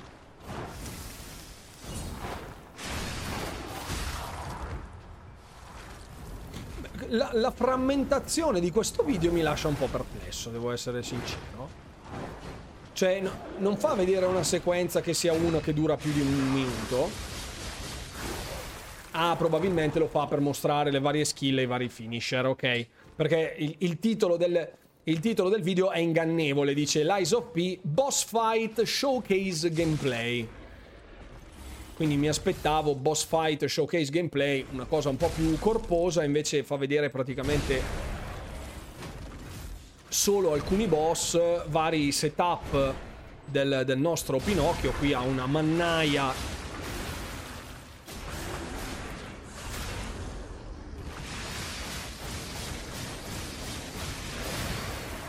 Ecco, se anche questa luminosità delle, dei vari attacchi, quell'azzurro, eccetera, eccetera, che sono colori che tendono a essere molto impattanti visivamente, invece, è invece gradevole. È invece gradevole. Sì, fa vedere degli attacchi speciali sostanzialmente.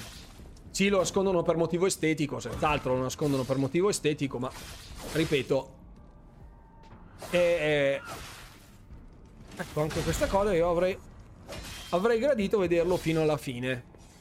Eh, tutti, tutti questi non gradisco tutti questi tagli in generale, però comunque. C'è scritto da cosa. Da che, da che cosa è stato catturato questo? No, non viene detto. Non viene detto il gameplay da che cosa provenga. Se sia una PS5, una serie X, un PC o non si sa. Non si sa. L'illuminazione è molto carina, anche le ombre sono molto ben fatte. Pattern di attacco dei nemici. Hmm. Le parate mi piacciono particolarmente, cioè proprio ha un peso enorme la parata, si vede proprio che incassa il colpo, che lo deflette proprio... Poi. Belle queste animazioni speciali molto carine molto figo. Sì, sì, è uno showcase più che altro di tutta la varietà di attacchi, combo, finisher ehm, counter attack dei, dei vari boss o del personaggio. Qui tra l'altro si sta lerciando di brutto. Non so se avete visto con tutta questa serie di attacchi la veste di Pinocchio che si è tutta imbrattata di questo olio che fuoriesce dal boss. Dettagli comunque molto carino. Credo provenga dalle foci del Brenta.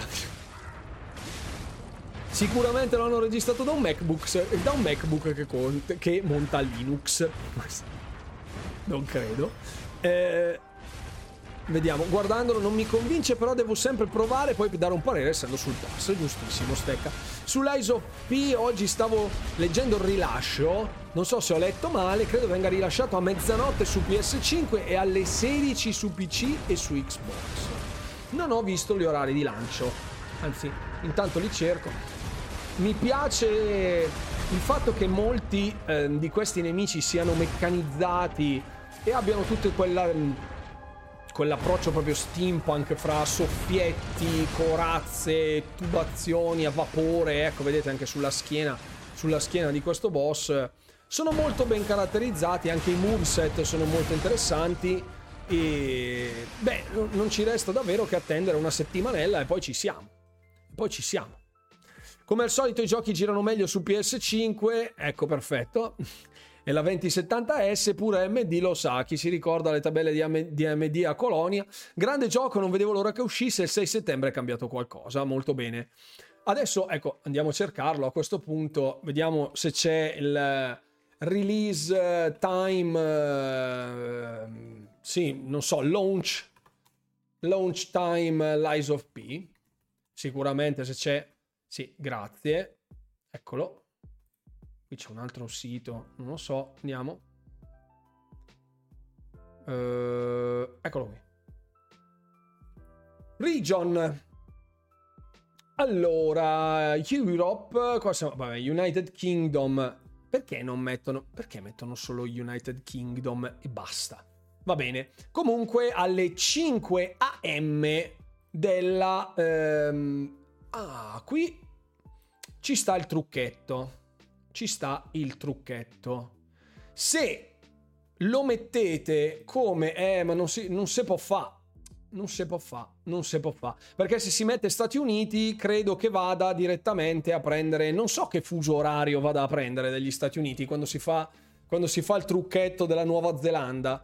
Non so che, che time zone vada a prendere. Comunque sia, se si vuole giocare tipo dalla Nuova Zelanda, non si risparmia sostanzialmente una cippa esce prima, esce prima nel Regno Unito, che sono le, le 5 del mattino del 19 settembre. Quindi per guadagnare qualcosina bisogna spostarsi verso ovest, verso gli Stati Uniti. Ti ho mandato su Telegram una notizia di una cosa che non succede. Una notizia di una cosa che non succede mai ultimamente. Che, cosa. Che cosa. Oh Gesù. Ok altri tagli. Ecco, vale la pena dargli un'occhiata. Grazie Fix per la notizia così, così volante. Lo sviluppatore Visual, Con- Visual, Concepts, che è il team che ci sta dietro a Lego 2K Drive, ma anche a NBA 2K e, e a qualcos'altro anche, uh, eh, WWE, ecco, WWE 2K, ha licenziato altre persone. Settimana questa ci sono stati un round eh, anche importante di notizie addosso alla possibile vendita di Gearbox, cioè lo studio che sta dietro eh, Borderlands, proprietà ad esempio di Embracer. C'è, c'è tumulto nell'industria del gaming, parecchio tumulto, parecchio tumulto. Lego 2K Drive non è andato benissimo a livello di vendite, l'abbiamo visto nei, eh, nei, free play days di questo weekend, nonostante fosse uscito tipo da tre mesi, era già nei free play days. Eh, abbiamo visto che NBA 2K24 sia stato rilasciato, ma anche lì la critica si sia sbizzarrita.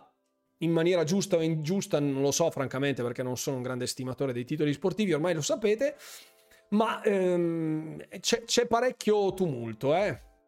parecchio. Se, se Embracer facesse la cortesia di resistere almeno fino al 18 ottobre, eh, in modo che si finisca appunto con l'acquisizione di Activision Blizzard King, poi Microsoft magari passa a prendersi Embracer Group e Crystal Dy- eh, scusate, Eidos e Crystal Dynamics, magari eh, così almeno diamo, diamo un attimo un po' un boost al tutto quanto. Comunque, ecco, che casino di questi tempi certe case devono sperare di non floppare in nessun modo o sono finiti. Eh sì, eh sì, cioè, è proprio un brutto periodo, è proprio un brutto periodo, molto brutto, molto complesso, molto pesante. Allora, eh, andiamo, andiamo, stavamo, stavamo guardando le release, sì, stavamo guardando le release date, comunque vi conviene spostarvi verso ovest se volete gio- giocare all'Eyes of P un po' in anticipo. Ecco, qui parla delle 9 di sera, qui è mezzanotte sostanzialmente del 19 settembre, quindi se mettete il fuso orario verso gli Stati Uniti guadagnate qualcosina, guadagnate qualche oretta. Allora, allora, io direi, visto che siamo quasi, quasi in chiusura, io andrei direttamente a una cosa particolare. Così almeno ci, ci lasciamo con questa. Allora, X Defiant.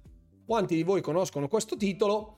È, è lo shooter free to play di Ubisoft. Questo shooter doveva, sarebbe dovuto uscire alla fine di agosto e non è uscito alla fine di agosto. Come mai? Perché? No, interessante questa cosa per far capire che effettivamente ci sta stiano mettendo tempo e risorse chi distribuisce questi titoli, non Ubisoft, ma le piattaforme, eh, gli store online quali vengono, sui quali vengono venduti questi titoli, perché Xbox e PlayStation non hanno rilasciato la certificazione per X Defiant il mese scorso. Quindi ci sono dei problemi a livello di gioco.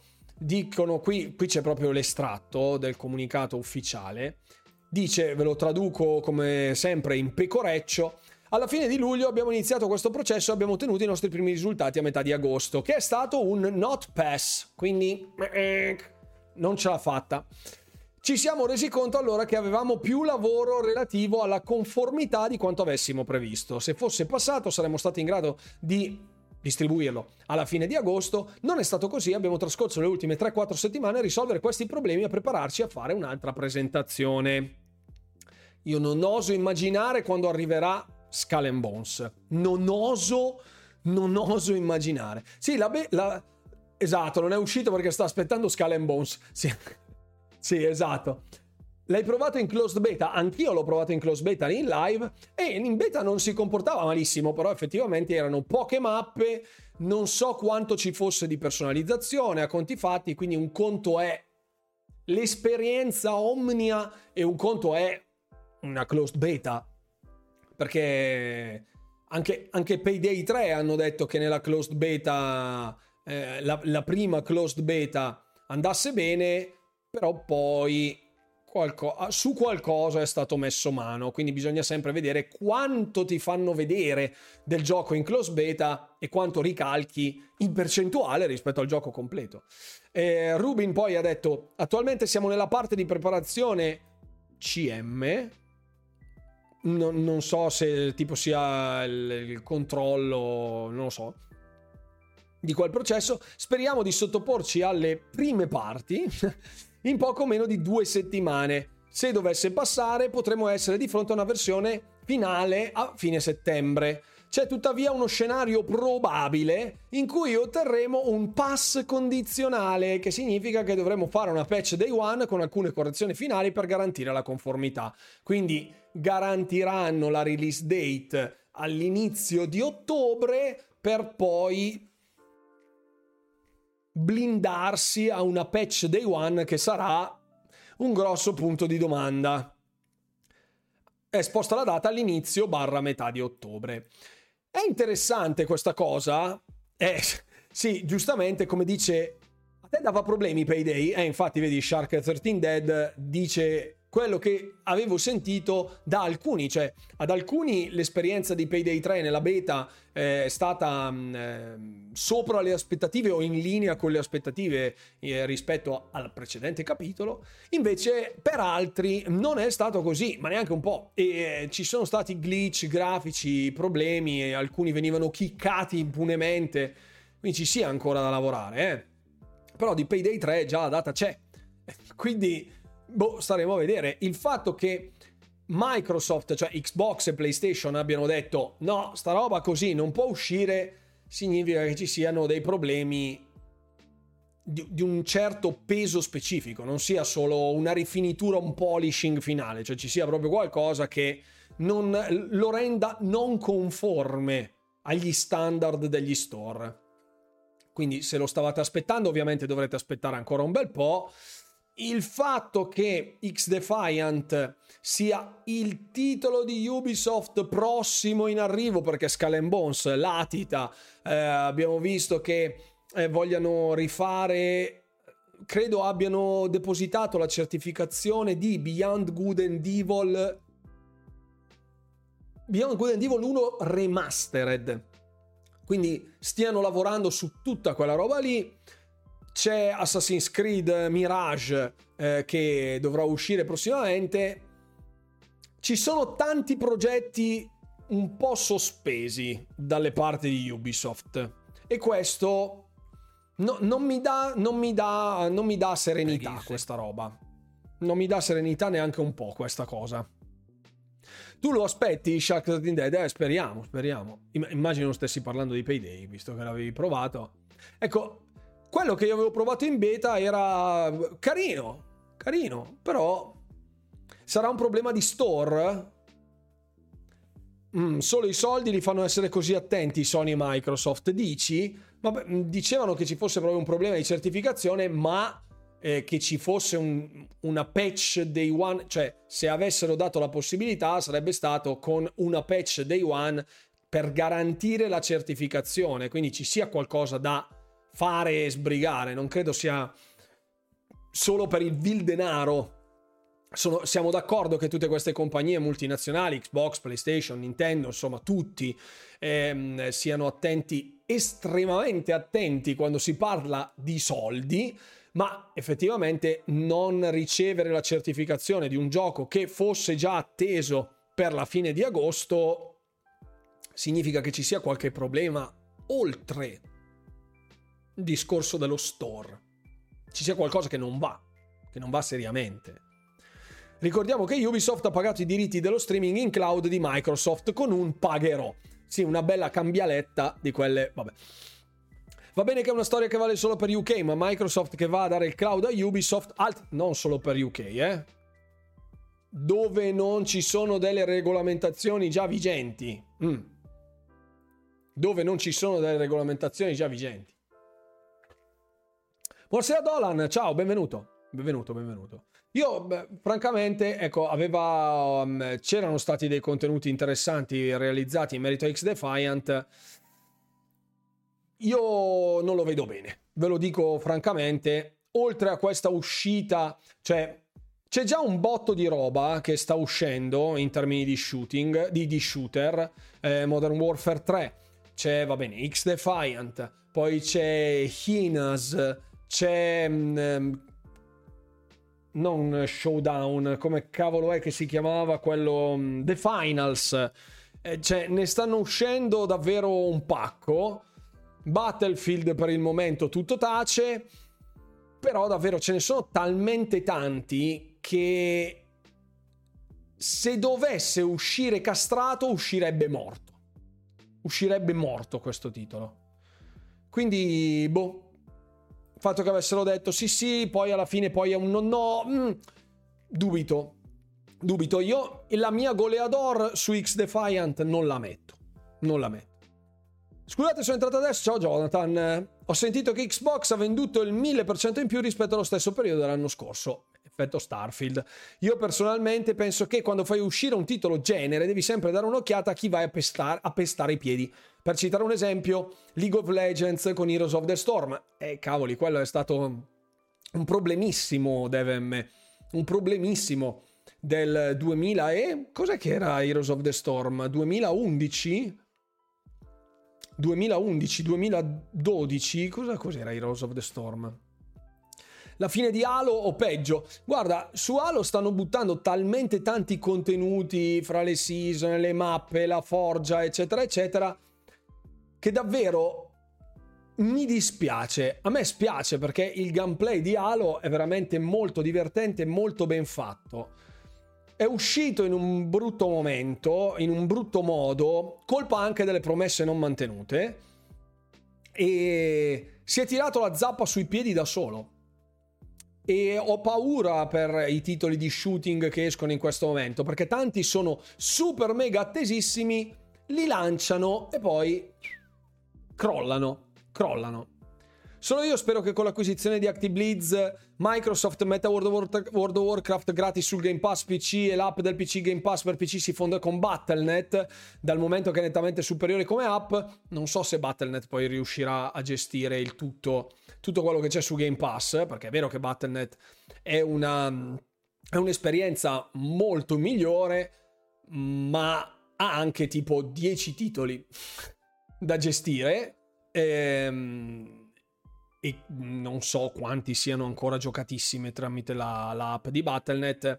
Io dissi già da tempo in memoria che con il Game Pass Ultimate, secondo me, lì dentro ci sarà l'abbonamento di, di World of Warcraft. Da, già da quando venne annunciata l'acquisizione. Quindi non sei, non sei l'unico che spera di questa cosa, francamente. Ma spero che arrivi il più tardi possibile, a dire la verità, perché avere World of Warcraft sul Game Pass potrebbe essere un vero problema per me. Vero, vero problema.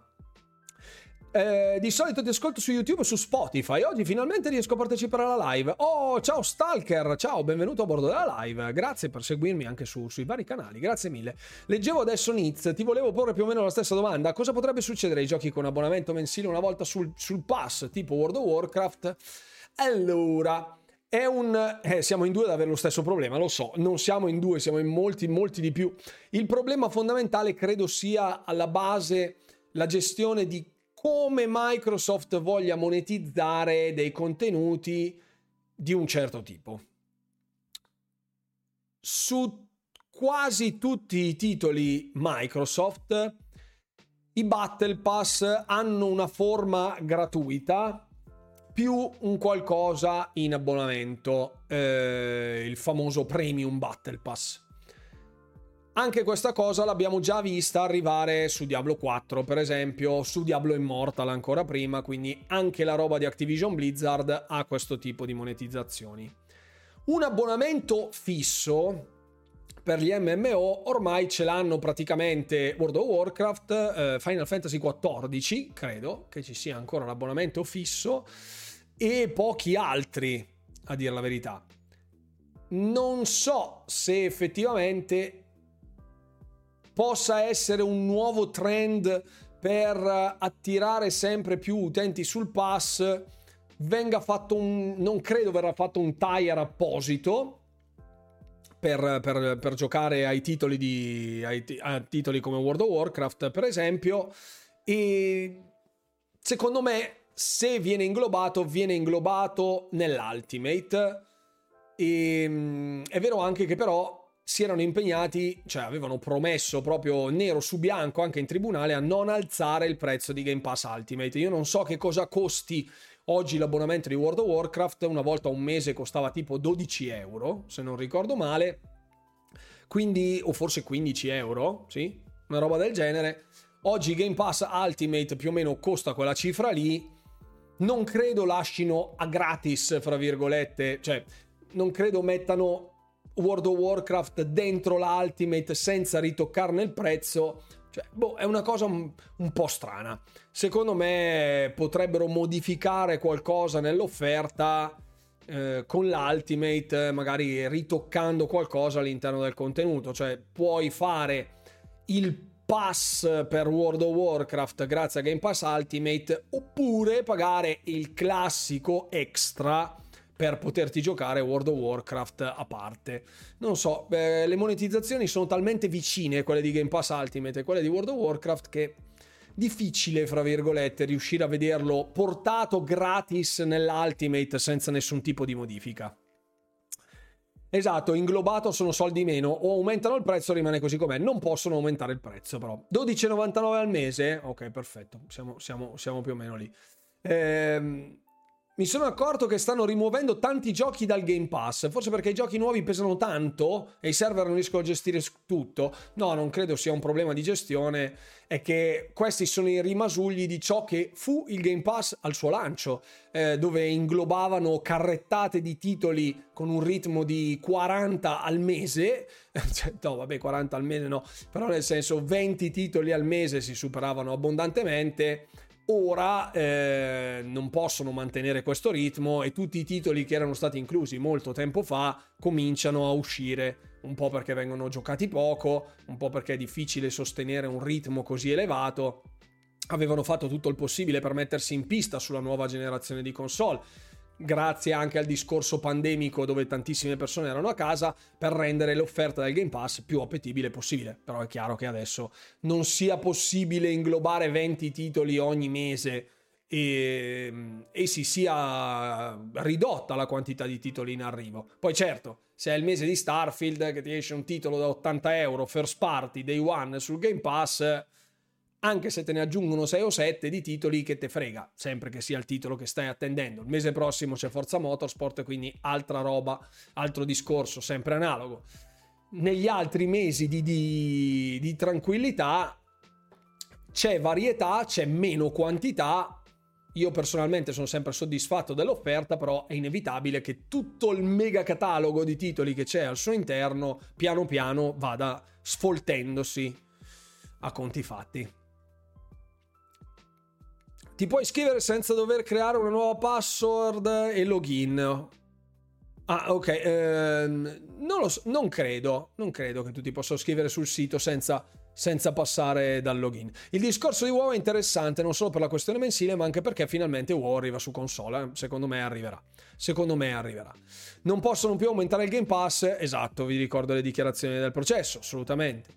Ne entrano 4, ne escono 10. Sì, sì, no, certo, Jonathan, ma infatti, ripeto, e per via di tutti i titoli che hanno inserito prima e che adesso cioè gli accordi che vengono fatti con le terze parti per portare i titoli sul Game Pass non è tu entra nel Game Pass poi ci vediamo chissà quando. Definiscono una finestra temporale che può essere sei mesi come nel caso di Take Two Rockstar e compagnia bella ehm, 2K, abbiamo visto Civilization proprio nell'ultimo periodo, o possono essere molto più ampie, come 24 mesi, anche 36 mesi, roba che è stata come Children of Morta, per esempio, è durato tipo 3 anni su Game Pass.